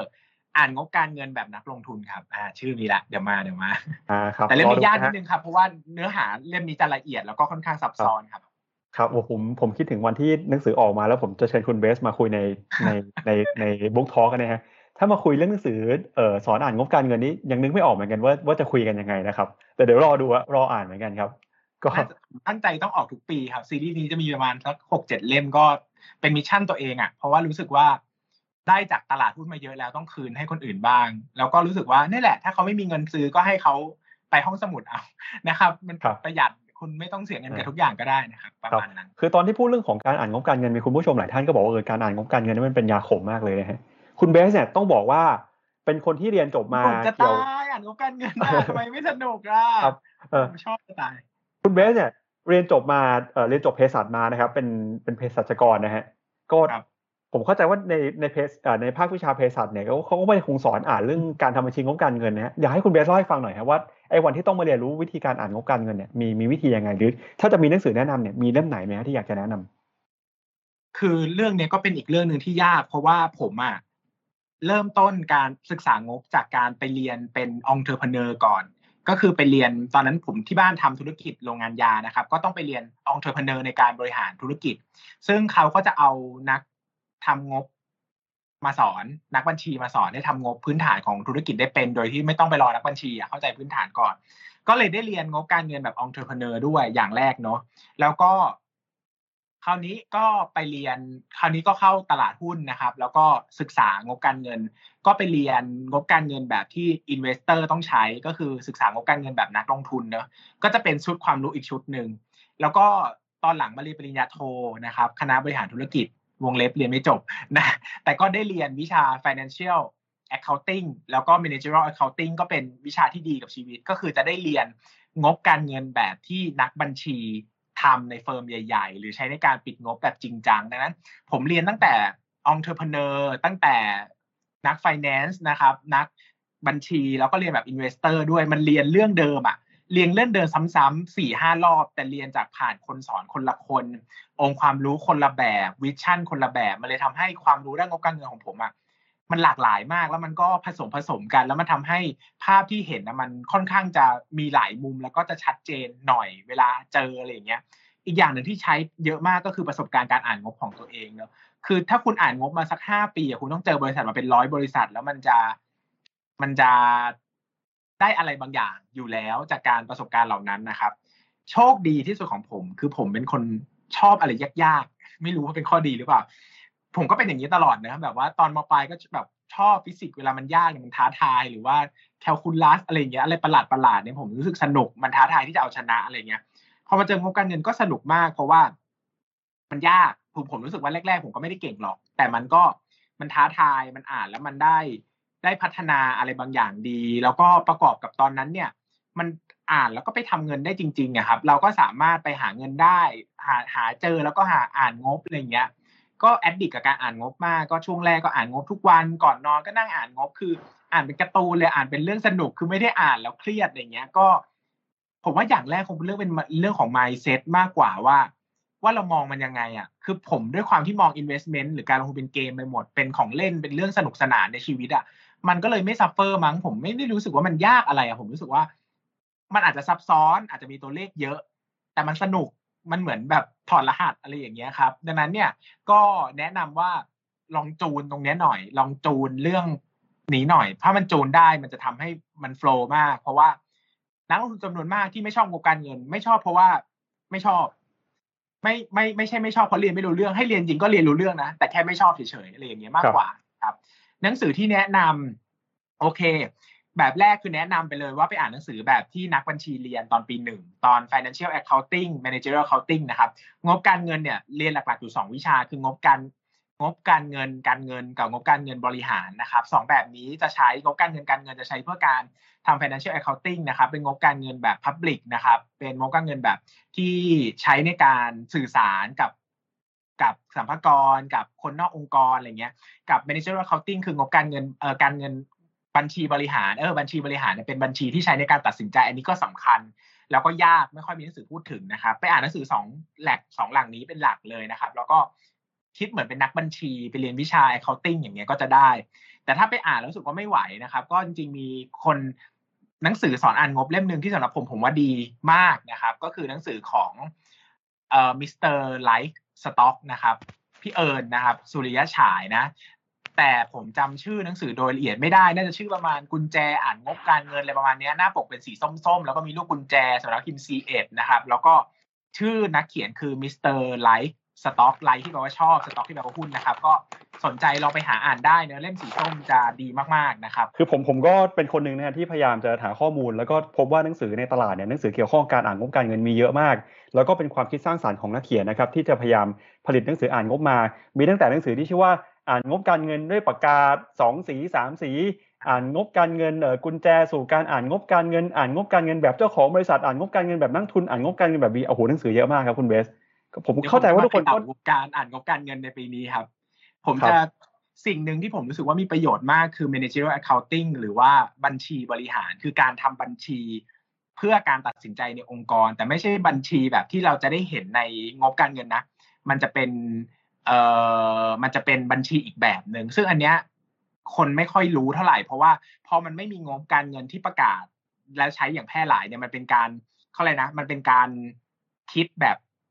คิดแบบผู้บริหารน่ะ มันจะทำให้ไม่ค่อยมีคนเรียนหรือไม่ค่อยมีคนพูดถึง แต่จริง ๆ แล้วเนี่ยถ้าเราเข้าใจตรงเนี้ยมันใช้ในการคำนวณการเติบโตได้คำนวณ valuation ได้นะครับ ซึ่งเดี๋ยวเล่มนี้จะดูว่าจะใส่ไหวไหมหรือว่าจะเอา financial accounting อย่างเดียว แต่รับประกันว่าใครบอกว่า stock lecture ง่ายนะ เดี๋ยวเล่มนี้เจอกันผมจะเอาแบบ คือไม่ได้จงใจเขียนให้ยาก แต่จงใจเขียนสิ่งที่คุณไม่รู้มาก่อนนะคุณต้องว้าวอะเออถ้าคุณอ่านเล่มนี้คือผมบอกได้เลยว่าประสบการณ์การอ่านงบการเงินผมก็เยอะพอตัวนะ แล้วก็น่าจะมีไอเดียใหม่ๆ แปลก หลาย ๆ อย่างที่เล่มอื่นไม่มีอะคือ หนังสืองบการเงินก็เป็นหนังสืออีกแบบหนึ่งที่ผมอ่านหนังสือเล่มไหน แล้วก็ไม่ไม่ค่อยมีถูกใจ เพราะว่าส่วนใหญ่จะเน้นวิเคราะห์เน้นอ่าน แต่ไม่ได้สายตาเขาจะไม่ค่อยเห็นแบบนักลงทุนเท่าไหร่เนอะก็ครับนั่นแหละ เดี๋ยวปีนี้พยายามทำให้ทัน อยากขายมากรู้สึกว่า เออ มันติดอยู่ในใจเราอะเราอยากเล่าหรือสำหรับเรามันสนุกมากนะครับ ก็คิดว่าเป็นอีกเล่มหนึ่งที่ที่อยากเขียน เออ ครับก็ครับถ้ามีโอกาสนะครับ เดี๋ยวจะมาเขย่าวงการครับออกมาเดี๋ยวเจอกันฮะ จองไว้ก่อนเลยนะครับที่ต้องสุดมารวยนะครับ ครับ ก็ดูงบการเงินแล้วฮะ ทีนี้เรามาดูต่อฮะคุณเบสบอกว่านอกจากดูธุรกิจเชิงคุณภาพดูเชิงปริมาณแล้ว อีกสิ่งหนึ่งที่ต้องดูก็คือ ต้องดูตัวผู้บริหารด้วยนะครับ เราจะสังเกตอะไรจากผู้บริหารนะถ้าเกิดเราจะตัดสินใจลงทุนในบริษัทใดบริษัทหนึ่งนะครับ ยากมาก ยากอีกแล้วเหรอ ยากมากแล้วก็อธิบายยาก คือ ไอ้การอ่านวิเคราะห์ธุรกิจแบบแบบที่ผมพูดไปตอน chapter ที่สามจาก chapter ได้อะ chapter ที่สามอันนั้นน่ะ มันยากแบบเข้าใจไม่ยากสอนไม่ยาก แต่ความรู้มันกระจัดกระจายไปหมด หมายถึงว่าความรู้มันเยอะมาก เหมือนมีพัซเซิลจำนวนเป็นพันๆชิ้นกองอยู่บนกองอยู่บนพื้น ไม่รู้ว่าชิ้นไหนคือ คือกุญแจของหุ้นนี้ แต่ถ้าเอามาเรียนทีละชิ้นน่ะจะเรียนได้เพราะมันจะเรียนอยู่ในหัวข้อต่างๆ ในสิบ chapter เนี่ยแหละแต่วิเคราะห์ผู้บริหารเนี่ยอันนี้ยากแบบ ยากแบบแค่เขียนหนังสือเล่มนี้โดยเป้าหมายเขียนให้สิบหน้า A4 ในการวิเคราะห์ผู้บริหารนะแทบยังจะไม่รู้จะเขียนอะไรเลยมันยากมาก เพราะว่ามันคือเรื่องของการวิเคราะห์คนคาดเดาคนแล้วต้องใช้ประสบการณ์เยอะมาก หัวข้อต่างๆ ที่ใช้พูดในเล่มนี้ก็มักจะมาจากประสบการณ์ตรง มากกว่ามีใครเคยสอนเป็นจริงเป็นจัง เพราะว่าสุดท้ายแล้วว่ามันคือศาสตร์ของการวิเคราะห์คนจริง ๆ ว่า ถ้าเราอยู่ข้างคนนี้เขาจะทำธุรกิจรอดไหมซึ่งหนังสือเล่มไหนจะไปเขียนอธิบายได้เพราะมันยากจริงนะครับ แต่ อ่านอ่านอ่านบทเนี้ยหรือว่าเข้าใจสิ่งที่ผมจะเล่าเนี่ย มันจะพูดถึงประสบการณ์ พูดถึงสิ่งที่ผมเคยเจอ แล้วก็สิ่งที่ผมจะเจอซ้ำๆแต่ผมไม่ได้บอกว่ามันคือทั้งหมด แต่มันคือสิ่งที่คุณมักจะเจอในตลาดหุ้นเนอะซึ่งอธิบายได้ยากมากครับ แล้วก็หลักๆ เราคงดูเรื่องของมิชชั่นมากกว่าว่าเขามีมุมมอง ผู้บริหารในเวลาเรามองสองอย่างคือหนึ่งเขาทำงานเก่งไหมสองเขาจะโกงเราไหมอันนี้คือหัวข้อสองอย่างสำคัญเลยว่าเขาทำงานเก่งไหม แล้วก็จะทำธุรกิจเติบโตไหม จะทำธุรกิจอยู่รอดไหม อันนี้คือประประเด็นหนึ่ง อีกประเด็นหนึ่งคือเขาเขาจะโกงเราไหม เขาจะเขาจะอยู่ข้างเดียวกับผู้ถือหุ้น หรือเขาจะอยู่คนละข้างกับผู้ถือหุ้น อันนี้ก็เป็นอีกประเด็นหนึ่งที่เป็นสิ่งที่เราต้องวิเคราะห์นั่นแหละครับ แล้วก็พวกเหล่านี้จริงๆ มันจะไปสะท้อนอยู่ในแผนธุรกิจอยู่ในงบการเงินอยู่ใน valuation อยู่ในการเติบโตแต่ ผู้บริหารเนี่ยเป็นจุดตั้งต้นของทุกอย่าง เพราะว่าสิ่งหนึ่งที่เราจะต้องทำความเข้าใจคือหุ้นคือบริษัท แล้วบริษัทรันด้วยคน คือดำเนินไปด้วยคน ดังนั้นถ้าเรามองว่ามันเป็นธุรกิจมองเป็นหุ้นมองเป็นชื่อสัญลักษณ์เนี่ยเราจะไม่เก็ตว่าทุกอย่างมันถูกผลักดันไปด้วยคนนะครับ ดังนั้นเนี่ย ก็ก็ยากแต่ก็ประสบการณ์ช่วยได้ เรื่องนี้คือต้องใช้ประสบการณ์เยอะจริง ๆ รู้จักคนเยอะๆแล้วก็วิเคราะห์เขาให้ออกอะไรเงี้ยครับ ครับเห็นด้วยครับคือบุคลิกของคนคนหนึ่งเนี่ยพออยู่ในธุรกิจหนึ่งก็เป็นแบบหนึ่งแม้ว่าจะเป็นคนคนเดียวกันไปอยู่อีกธุรกิจหนึ่งเนี่ยก็อาจจะให้ผลที่แตกต่างกันด้วยนะครับ เพราะฉะนั้นเรื่องนี้นอกจากการจะเข้าใจการจะศึกษาแล้วเนี่ยก็ต้องอาศัยประสบการณ์ด้วยนะครับ นอกจากเรื่องของการวิเคราะห์ผู้บริหารแล้วฮะคุณเบสบอกว่ามีวิธีการวิเคราะห์การเติบโตด้วยคุณเบสได้มีการขย่าวงการด้วยการคิดโมเดลขึ้นมาเองเลยนะในรอบนี้ โมเดลที่คุณเบสใช้ในการวิเคราะห์การเติบโตคืออะไรครับ โอ้ยจริง ๆ มันมีเจ็ดขั้นนะก็พูดเร็วๆก็จะมี price and quality นะขั้นขั้นที่หนึ่งดูราคาและปริมาณ ขั้นที่สองดูเอ่อ market และ product นะครับ ขั้นที่สามดูผู้บริหารและธุรกิจใหม่ ขั้นที่สี่ดูต้นทุนนะครับ กับอัตรากำไรขั้นต้น ขั้นที่ห้าดู cost เอ่อดูเอ่อ ค่าใช้จ่ายในการขายและบริหารภาษีดอกเบี้ย ขั้นที่ 6 ดูเรื่องของ financial engineering นะครับขั้นที่ 7 ดู merge and acquisition นะครับจริงๆแล้วเนี่ยอันนี้เป็น pattern finder คือสร้างขึ้นใหม่หมดเลย ไม่เคยมีใครสอนแบบนี้เลยนะครับ อันนี้คือสร้างขึ้นใหม่ด้วยตัวเองแบบร้อยเปอร์เซ็นแล้วก็ภูมิใจกับสิ่งนี้มากว่า เวลาเราไปอธิบายให้ใครเข้าใจแล้วเขาเข้าใจจริง ๆ เวลามีคนมาถามว่าหุ้นแต่ละตัวจะเติบโตเพราะอะไรอะ คนส่วนใหญ่จะไม่มีไอเดีย แต่ผมจะบอกได้หนึ่งถึงเจ็ดเนี่ยผมใช้ชีวิตตลาดหุ้นมาจะสิบปีแล้วอะผมไม่เคยเจอการเติบโตไหนที่หลุดจากเจ็ดข้อนี้ ดังนั้นถ้าคุณเช็คครบทั้งเจ็ดข้อ แล้วไม่เห็นสัญญาณเติบโตจากเจ็ดข้อนี้ คุณจะน่าจะเจอหุ้นที่มันไม่โตแหละแค่นั้นเอง ดังนั้นก็วิเคราะห์ตามเจ็ดข้อนี้ ซึ่งมันครอบคลุมเยอะมากๆ แล้วก็ให้หลักการคิดเป็นขั้นเป็นตอน ซึ่ง เล่มนี้ก็อย่างที่บอกนะครับว่าจริง ๆ แล้ว chapter เนี้ยควรจะเป็น chapter แยก เพราะว่ามันค่อนข้างจะมี detail เยอะมากเขียนได้เป็นร้อยๆหน้าเลยเราก็อยากจะเขียนมาก เพราะว่าเป็นเรื่องที่หาหนังสืออ่านยากมาก ซึ่งรู้สึกว่าเนี่ยไม่เคยอ่านเลยนะ หมายถึงว่าไม่เคยมีหนังสือสอนวิเคราะห์การเติบโตแบบทั้งเล่มแบบจริงจังนะครับ เล่มนี้น่าจะเป็นถ้าผมเขียนก็อาจจะเป็นเล่มแรกของหุ้นไทยก็ได้นะเขียนไทยที่มีอะไรเงี้ยก็คิดว่า ต้องเขียน เพราะว่าคิดแล้ว อยากให้คนอื่นรู้ด้วย ถ้าเราเขียนแล้วเราไม่เขียน ถ้าเราคิดแล้วเราไม่เขียนเนี่ยเราตายไปแล้วมันจะหายนะครับ ก็ทิ้งไว้ให้คนอื่นนำไปใช้ต่อยอดพัฒนาอะไรอย่างนี้ละกันก็เป็นแพทเทิร์นที่ผมคิดว่าเออ มันใช้ได้ดีจริง ๆ นะสำหรับส่วนตัวที่ใช้มาก็คนพบว่ามันมีประสิทธิภาพมาก แล้วก็ผมก็ใช้หลักนี้มาหลายปีแล้วอะไรอย่างเงี้ยครับ ครับก็ตั้งชื่อโมเดลประเทศครับคือถ้าเกิดจะให้เล่าเนี่ยว่าแต่ละขั้นมันมีอะไรก็วันนี้เราจะคุยกันไม่จบนะฮะยังไง อยากแนะนำให้คุณผู้ชมไปไปอ่านในหนังสือแล้วกันนะครับ น่าสนใจมากนะครับ ก็แล้วก็เรื่องสุดท้ายครับแน่นอนว่าเราเป็นนักทุนเนี่ยเราก็อยากจะ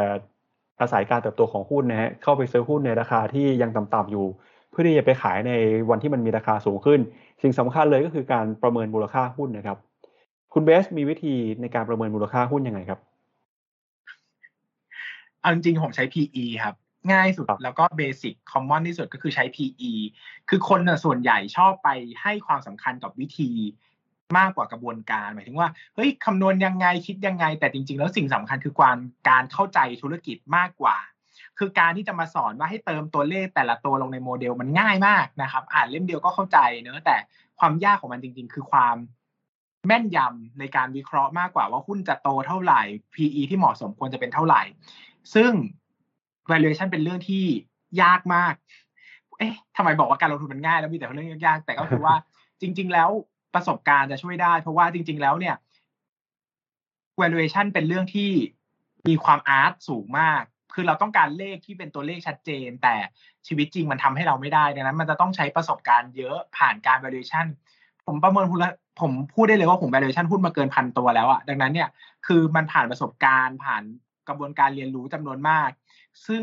มันสอนไม่ได้ด้วยนะ คือเวลามีคนมาถามว่าทำไมหุ้นนี้ควร PE เท่าไหร่ผมก็พูดได้แค่คร่าวๆ แต่คือ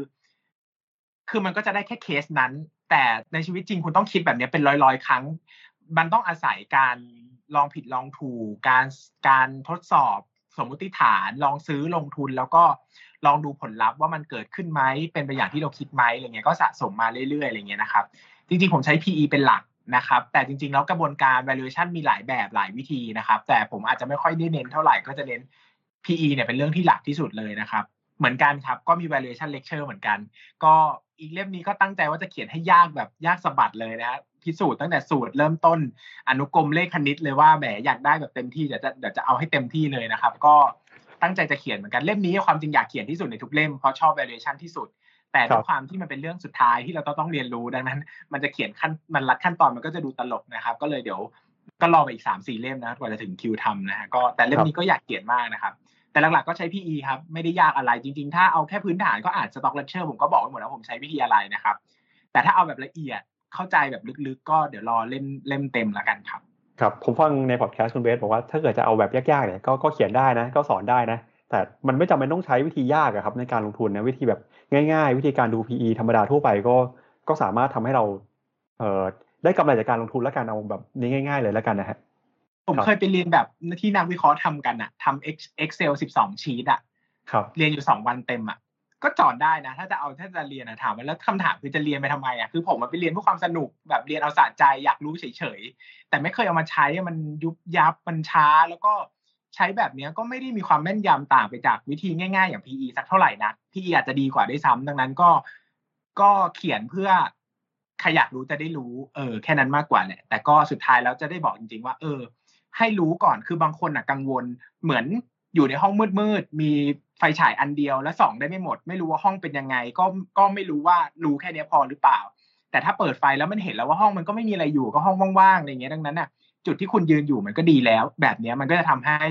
อาจจะทำให้นักลงทุนสบายใจจะใช้วิธีง่าย ๆ มากขึ้นมั้งอะไรอย่างเงี้ยนะครับ ก็ก็ก็ตั้งใจก็ตั้งใจอยากทำครับ ครับ ก็เราคุยกันไปประมาณหนึ่งชั่วโมงเพิ่งจะได้สักครึ่งเล่มเองนะฮะเหลือครึ่งหนึ่งนะครับเหลืออีกครึ่งหนึ่งผมก็เดี๋ยวพยายามจะจะรวบรัดหน่อยแล้วกันครับคุณผู้ชมถ้าอยากได้ข้อมูลเพิ่มเติมยังไงแนะนำให้ไปอ่านจริงในหนังสือเขียนดีมากนะครับ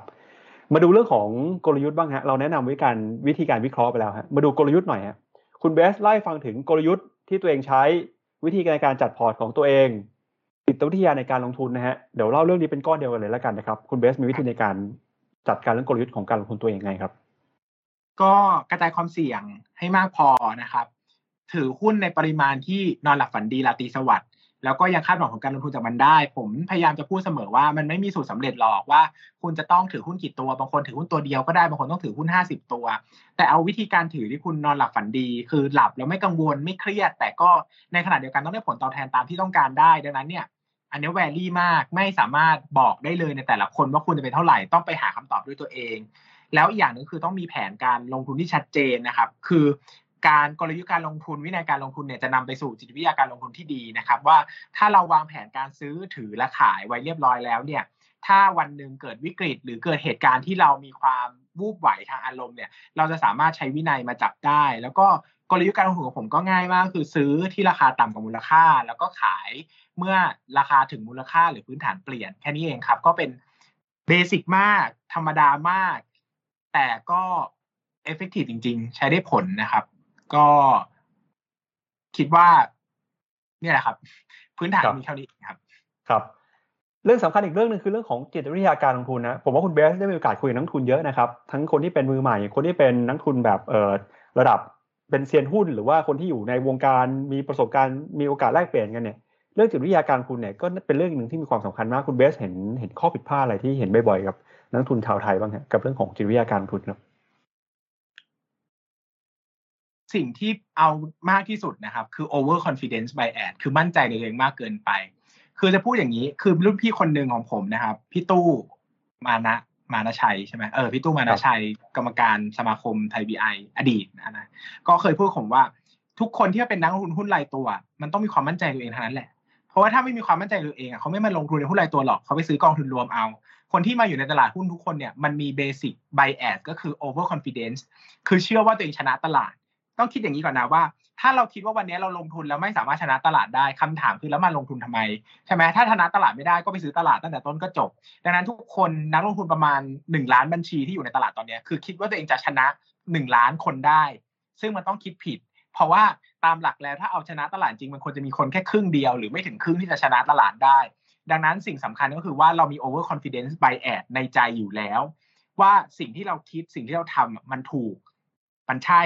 และไอ้สิ่งนี้นี่แหละจะนำไปสู่ bias อื่นมากมาย เช่น confirmation bias เห็นในสิ่งที่อยากเห็นเอ่อ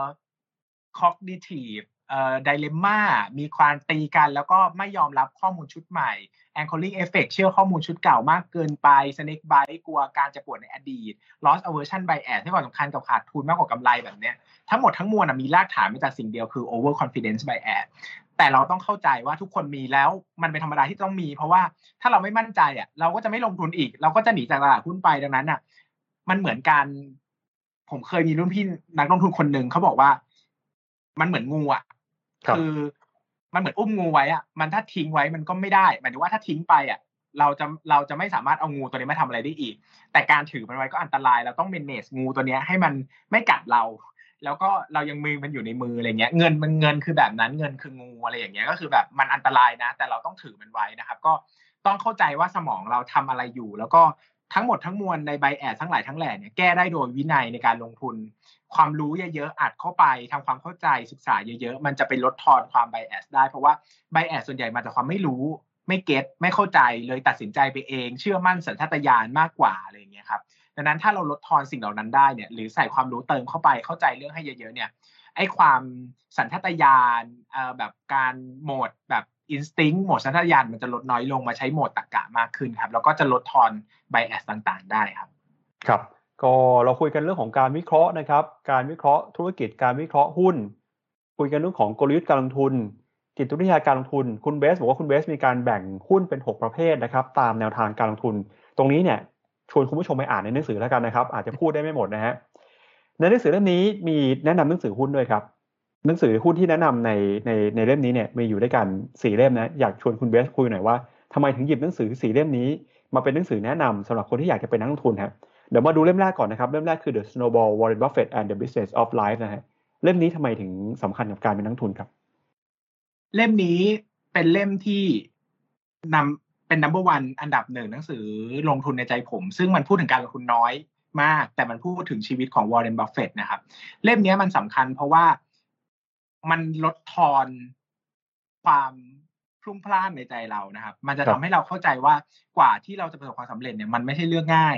คนจำนวนมากเนี่ย ชอบเห็นคนที่ประสบความสำเร็จจากหน้าฉากในวันที่เขาประสบความสำเร็จแล้ว แต่เล่มนี้จะพาเราไปรู้จักนักลงทุนอันดับหนึ่งของโลกที่มีอดีตที่ไม่สวยงามเลยนะครับ หลายคนจะเข้าใจว่าวอร์เรนบัฟเฟตเนี่ยเป็นคุณปู่ที่มีชีวิตราบเรียบ โอ้ร่ำรวย ครอบครัวอบอุ่นหลานๆวิ่งเล่นในบ้าน ซึ่งผิดทั้งหมดนะครับวอร์เรนบัฟเฟตทะเลาะกับลูกมีปัญหากับลูกสะใภ้หย่ากับเมียคนแรกโอ้โหปัญหาเยอะมาก แล้วช่วงตอนวัยรุ่นวัยทำงานของเขาเขาก็เป็นคนที่เนิร์ดมากจนเกือบจะเข้ากับสังคมไม่ได้นะครับ ก็ต้องเอ่อให้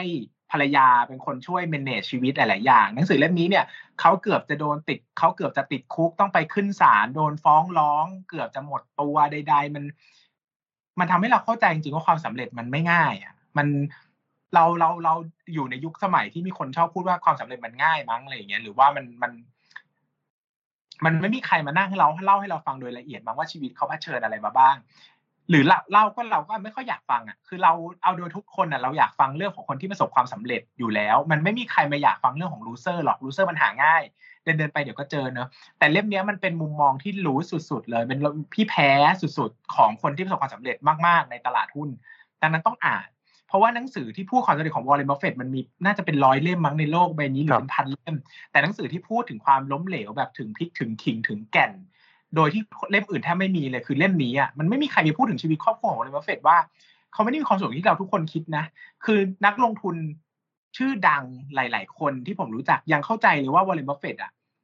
มีความมีชีวิตรักที่เป็นสุขรักเดียวแบบว่ามีเมียคนเดียวรักไปตลอดชีพอะไรเงี้ยแบบชีวิตรักราบลื่น ครอบครัวอบอุ่น ซึ่งผิดทั้งหมดนะครับ ไปอ่านแล้วจะเข้าใจว่าชีวิตมันยาก ดังนั้นถ้าเราชีวิตเรายากไม่แปลก ธรรมดาเพราะทุกคนชีวิตทุกคนยากหมด หนังสือเล่มนั้นบอกเราแบบนั้น แต่คือมันบอกผ่าน environment เอลิเมนต์ในความเป็นการลงทุนนี่แหละ มันเลยทำให้เราได้ประโยชน์ในมุมมองของนักลงทุนด้วย แล้วก็ได้เข้าใจชีวิตด้วยนะครับ เล่มนี้คือเล่มที่ผมชอบที่สุดในในกลุ่มหนังสือ การเงินการลงทุนเลยที่เกี่ยวข้องนะครับครับเล่มที่ 2 ที่คุณเบสแนะนำนะฮะในหนังสือ Stock Lecture ก็คือ One Up on Wall Street นะครับของ Peter Lynch เล่มนี้สำคัญยังไงครับ เล่มนี้เป็น ปีเตอร์ลินช์เป็นนักลงทุนที่เก่งมาก แล้วก็สร้างแนวคิดการลงทุนหลายอย่างไว้ในโลกนี้ที่ไม่ถูกล้มล้างอีกเลย เช่น PEG หรือว่าหุ้น 6 ประเภทแบบปีเตอร์ลินช์อะไรอย่างเงี้ยนะครับ การลงทุนในหุ้นแต่ละแบบ ซึ่งสำคัญมากเพราะว่าปีเตอร์ลินช์เป็นคนที่ประสบความสำเร็จมาก ๆ ถ้าเทียบกันแล้วน่าจะเป็นนักลงทุนที่ให้ผลตอบแทนสูงเป็นระดับต้น ๆ ของโลกเลย ในขณะที่เงินบริหารเงินจำนวนมากนะครับ หนังสือเล่มนี้เนี่ยมันมีจุดเด่นคือเขาอธิบายโดยละเอียดด้วยว่าเขาคิด ยังไงก่อนจะลงทุนอะ คือ อ่านแล้วได้อะไรจริง ๆ เป็นหนังสือที่โคตรได้เลยหมายถึงว่าได้ได้ได้ประโยชน์เยอะมากได้มุมมอง แล้วก็ได้เข้าใจการลงทุนแบบจริง ๆ แบบนักลงทุนเก่งๆเขาคิดอะไรกันอยู่อะไรเงี้ย ก็เล่มเนี้ยก็ตอบโจทย์นะครับผมว่าดีมากครับ ครับอะมาดูเล่มที่สามนะครับ เล่มที่สามคือ common stocks and uncommon profits นะฮะหรือว่าหุ้นสามัญกับกำไรที่ที่ไม่สามัญนะครับมาถึงเล่มที่สามครับ เล่มนี้อ่านยากครับพูดได้เลยว่ามันเป็นหนังสือที่อ่านยากเพราะว่าเขียนมาเกือบร้อยปีแล้วนะครับ แล้วก็แต่ทำไมต้องอ่านเพราะว่าหนังสือเล่มนี้เนี่ยผมเรียกว่าเป็นเสาหลักของการลงทุนแบบหุ้น growth นะครับ เนื่องจากสิ่งที่อยู่ข้างในอะผมเชื่อว่าต่อให้นักลงทุนทุกวันนี้ไปอ่าน ก็ยังเจออะไรใหม่ ๆ ที่ไม่เคยเจอในเล่มไหนหนังสือเล่มนี้พูดถึงเรื่องการ scuttlebutt เนอะหรือการแกะรอยกิจการนะครับ ซึ่งหนังสือเล่มนี้น่าจะเป็นเล่มแรกในโลกเลยที่พูดถึง element แบบนี้ว่าจริงๆ business นะมันมีคนมันมี ธุรกิจมาเกี่ยวข้องไม่ได้เป็นแค่หุ้นตัวใดตัวหนึ่ง หรือแอสเซทหรืองบการเงินนะครับ ดังนั้นเล่มนี้เนี่ยถือว่าเป็นจุดกำเนิดของแนวคิด แล้วเราก็อ่านเล่มนี้จะเข้าใจว่ารากฐานการคิดการลงทุนแบบหุ้นโกรดมันมาจากไหน ซึ่งให้ไอเดียเยอะเหมือนเป็นตำราหุ้นโกรดเล่มแรกของโลกอะ่ะยังไงก็ต้องอ่านนะครับ แล้วก็ไปต่อยอดยังไงค่อยว่ากัน แต่เล่มนี้ผมว่าควรจะต้องอ่านครับครับ แล้วก็เล่มสุดท้ายนะครับที่แนะนำในหนังสือนะฮะก็คือเรื่องของ The Intelligent Investor นะครับของเบนจามินเกรแฮมฮะก็เป็นคัมภีร์การลงทุนที่นักทุน VI ทุกคนก็ต้องอ่านนะครับ เล่มนี้คุณเบสชอบตรงไหนครับ เล่มนี้เป็นเสาหลักของหุ้น value ครับ น่าจะเป็นจุดกำเนิดของ value investing ในโลกนะครับ น่าจะเป็นหนังสือเล่มแรกของโลกที่ใช้คำว่าเล่มแรกไม่ถูก เพราะว่าเล่มแรกจริงต้องเป็น security analysis นะครับ แต่เล่มนี้เป็นเล่มเหมือนเล่มย่อของ security analysis นะครับ คือการมุมมองธุรกิจในแง่มุมของการเป็น มองหุ้นในแง่มุมของธุรกิจนะครับ แล้วก็เล่มนี้เนี่ยจะพูดถึงวิกฤตในชีวิตจริงเยอะมากนะครับ มันทำให้เราได้เชฟไอเดีย โดยเฉพาะเวลาที่เกิดวิกฤตในตลาดหุ้นเนี่ย การอ่านเล่มนี้เนี่ยจะทำให้เราเข้าใจภาพรวมจริง ๆของการทำงานนะครับ ว่าเออเวลาเกิดวิกฤตเราต้องคิดอะไร เราต้องเจออะไร เราต้องทำอะไรแล้วมันจะผ่านไปได้ยังไงนะครับ เล่มนี้จะช่วยทำให้เราเข้าใจภาพได้มากขึ้นนะครับ ครับก็เป็นสี่เล่มนะครับที่คุณเบสแนะนำใน Stock Lecture นะครับรายละเอียดเป็นยังไงเนี่ยอ่านเพิ่มเติมได้นะครับ หรือว่าทั้งสี่เล่มจริงๆเนี่ยห้องสมุดมารวยก็มีใครที่อยากลองอ่านมายืมได้ที่ห้องสมุดมารวยครับไม่มีค่าใช้จ่ายเหมือนเดิมนะครับ ก็เราคุยกันไปฮะถึงวิธีในการหาหุ้น กลยุทธ์การลงทุนการหาความรู้นะครับบทสุดท้ายที่คุณเบสเล่าให้ฟังในหนังสือเล่มนี้ก็คือหลังตลาดหุ้นฮะคุณเบสแบ่งปันประสบการณ์การหาหุ้นเด้งหุ้นเด้งก็คือหุ้นที่สามารถให้ผลตอบแทนมากกว่า 100%นะครับคุณเบสบอกว่าในชุดการลงทุนเนี่ย เจอหุ้นเด้งมากกว่า 20 ตัว อยากให้คุณเบสเล่าให้ฟังหน่อยฮะว่า คุณเบสเจอแพทเทิร์นในการหาหุ้นเด้งหรืออยังซึ่งซึ่งผมก็ก็เห็นคุณเบสเขียนมาลงในหนังสือเล่มนี้เนี่ยแหละครับ คุณเบสมีมีอะไรอยากเล่าให้ฟังไหมครับว่าวิธีการหาหุ้นเด้งเนี่ย คุณเบสมีมีอะไรที่มันพิเศษกว่าคนอื่นนะทำไมถึงหาได้เยอะขนาดนี้ครับ สิ่งที่ผมมีที่อื่นไม่มีคือความเชื่อว่ามันว่ามันมีหุ้นเด้งอยู่ครับ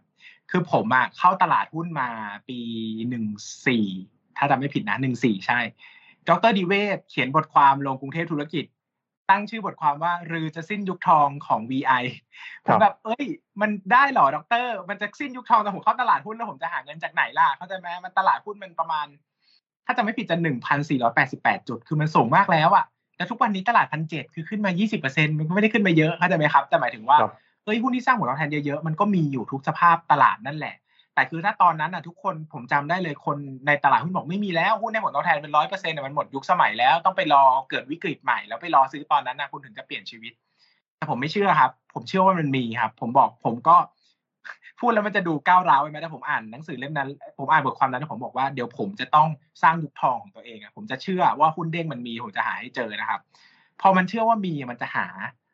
คือถ้ามันเชื่อว่าไม่มีมันก็ไม่หาดังนั้นคือมันก็ต้องนั่งหานั่งวิเคราะห์ไปเรื่อยๆ บางทีคนอ่านหุ้นสิบตัวแล้วไม่เจอหุ้นดีๆ ก็จะคิดว่า เออมันไม่มีหรอกอะไรอย่างเงี้ย แต่ถ้าเราหาเราเชื่อเราอาจจะอ่านถึงตัวที่ห้าสิบตัวที่ร้อยแล้วมันก็เจอตัวที่อาจจะเป็นตัวที่หนึ่งร้อยหนึ่งก็ได้อะไรเงี้ยก็สุดท้ายแล้วมันคือความเชื่อหรือความ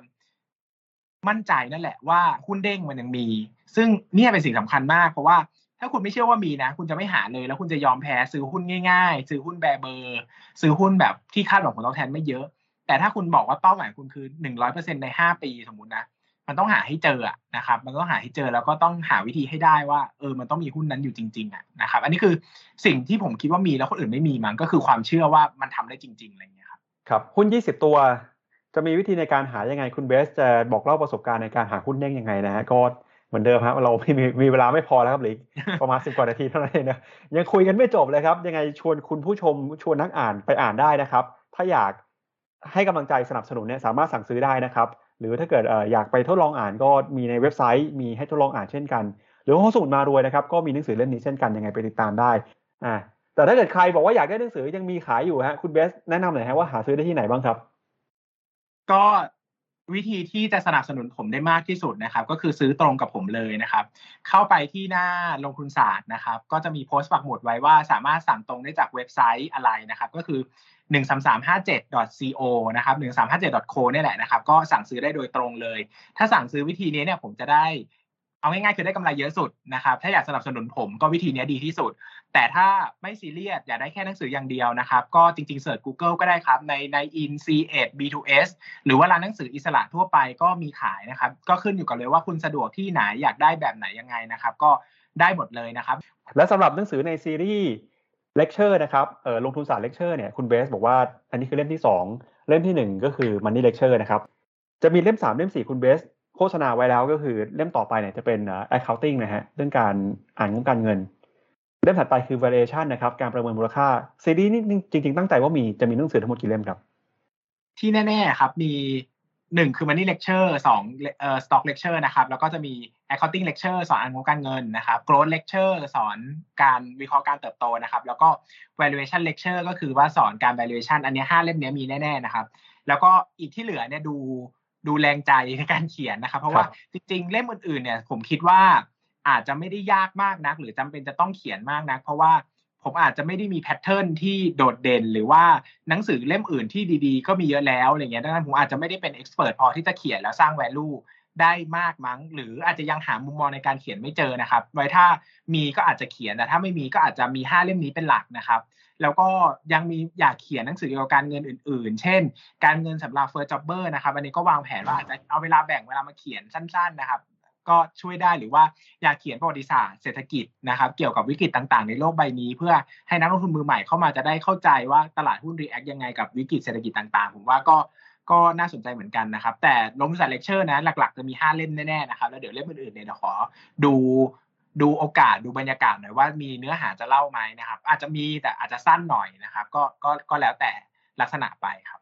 ครับก็เดี๋ยวยังไงรอนะฮะออกเล่มใหม่มายังไงห้องสมุดมารวยจองตัวไว้เลยนะครับออกเล่มใหม่มาเดี๋ยวต้องมาเจอกันอย่างน้อยเนี่ยออกห้าเล่มปีละเล่มก็ได้มาเจอกันคุยกัน 5 ปีนี่5ปีนี่โห ในชีวิตคนคนหนึ่ง5ปีนี่ถือว่าเยอะมากนะครับสำหรับการเปลี่ยนแปลงอะไรสักเรื่องหนึ่งนะฮะก็ก็หวังว่าเราจะได้อยู่ด้วยกันได้คุยกันต่อไปเรื่อยๆนะครับและนี่ก็เป็นทั้งหมดนะครับของกิจกรรมมารวยทอครับ เรามาคุยกับผู้เขียนหนังสือนะครับด้านการลงทุนคุณเบสเกียรติศักดิ์คงคาเจ้าของเพจลงทุนศาสตร์นะครับหวังว่าคุณผู้ชมจะได้รับความรู้ได้รับแนวคิดด้านการลงทุนนะครับใครอยากอ่านหนังสือเล่มนี้ไปสนับสนุนคุณเบสได้ที่เพจนะครับลงทุนศาสตร์ แล้วก็อยากอ่านหนังสือดีๆที่ห้องสมุดเนี่ยมีหลายเล่มนะฮะหนังสือคุณเบสอยู่ในชั้นของห้องสมุดมารวยก็มีหลายเล่มเช่นกัน มาติดตามได้ไปที่ห้องสมุดมารวยนะครับอาคารตลาดหลักทรัพย์แห่งประเทศไทย เปิดทำการทุกวันเลยฮะตั้งแต่9โมงจนถึง5โมงวันนี้ขอบพระคุณครับ อย่าลืมกดติดตามลงทุนศาสตร์ในช่องทาง podcast player ที่คุณใช้ แล้วกลับมาปลุกความเป็นนักลงทุนกันใหม่ในลงทุนศาสตร์พอดแคสต์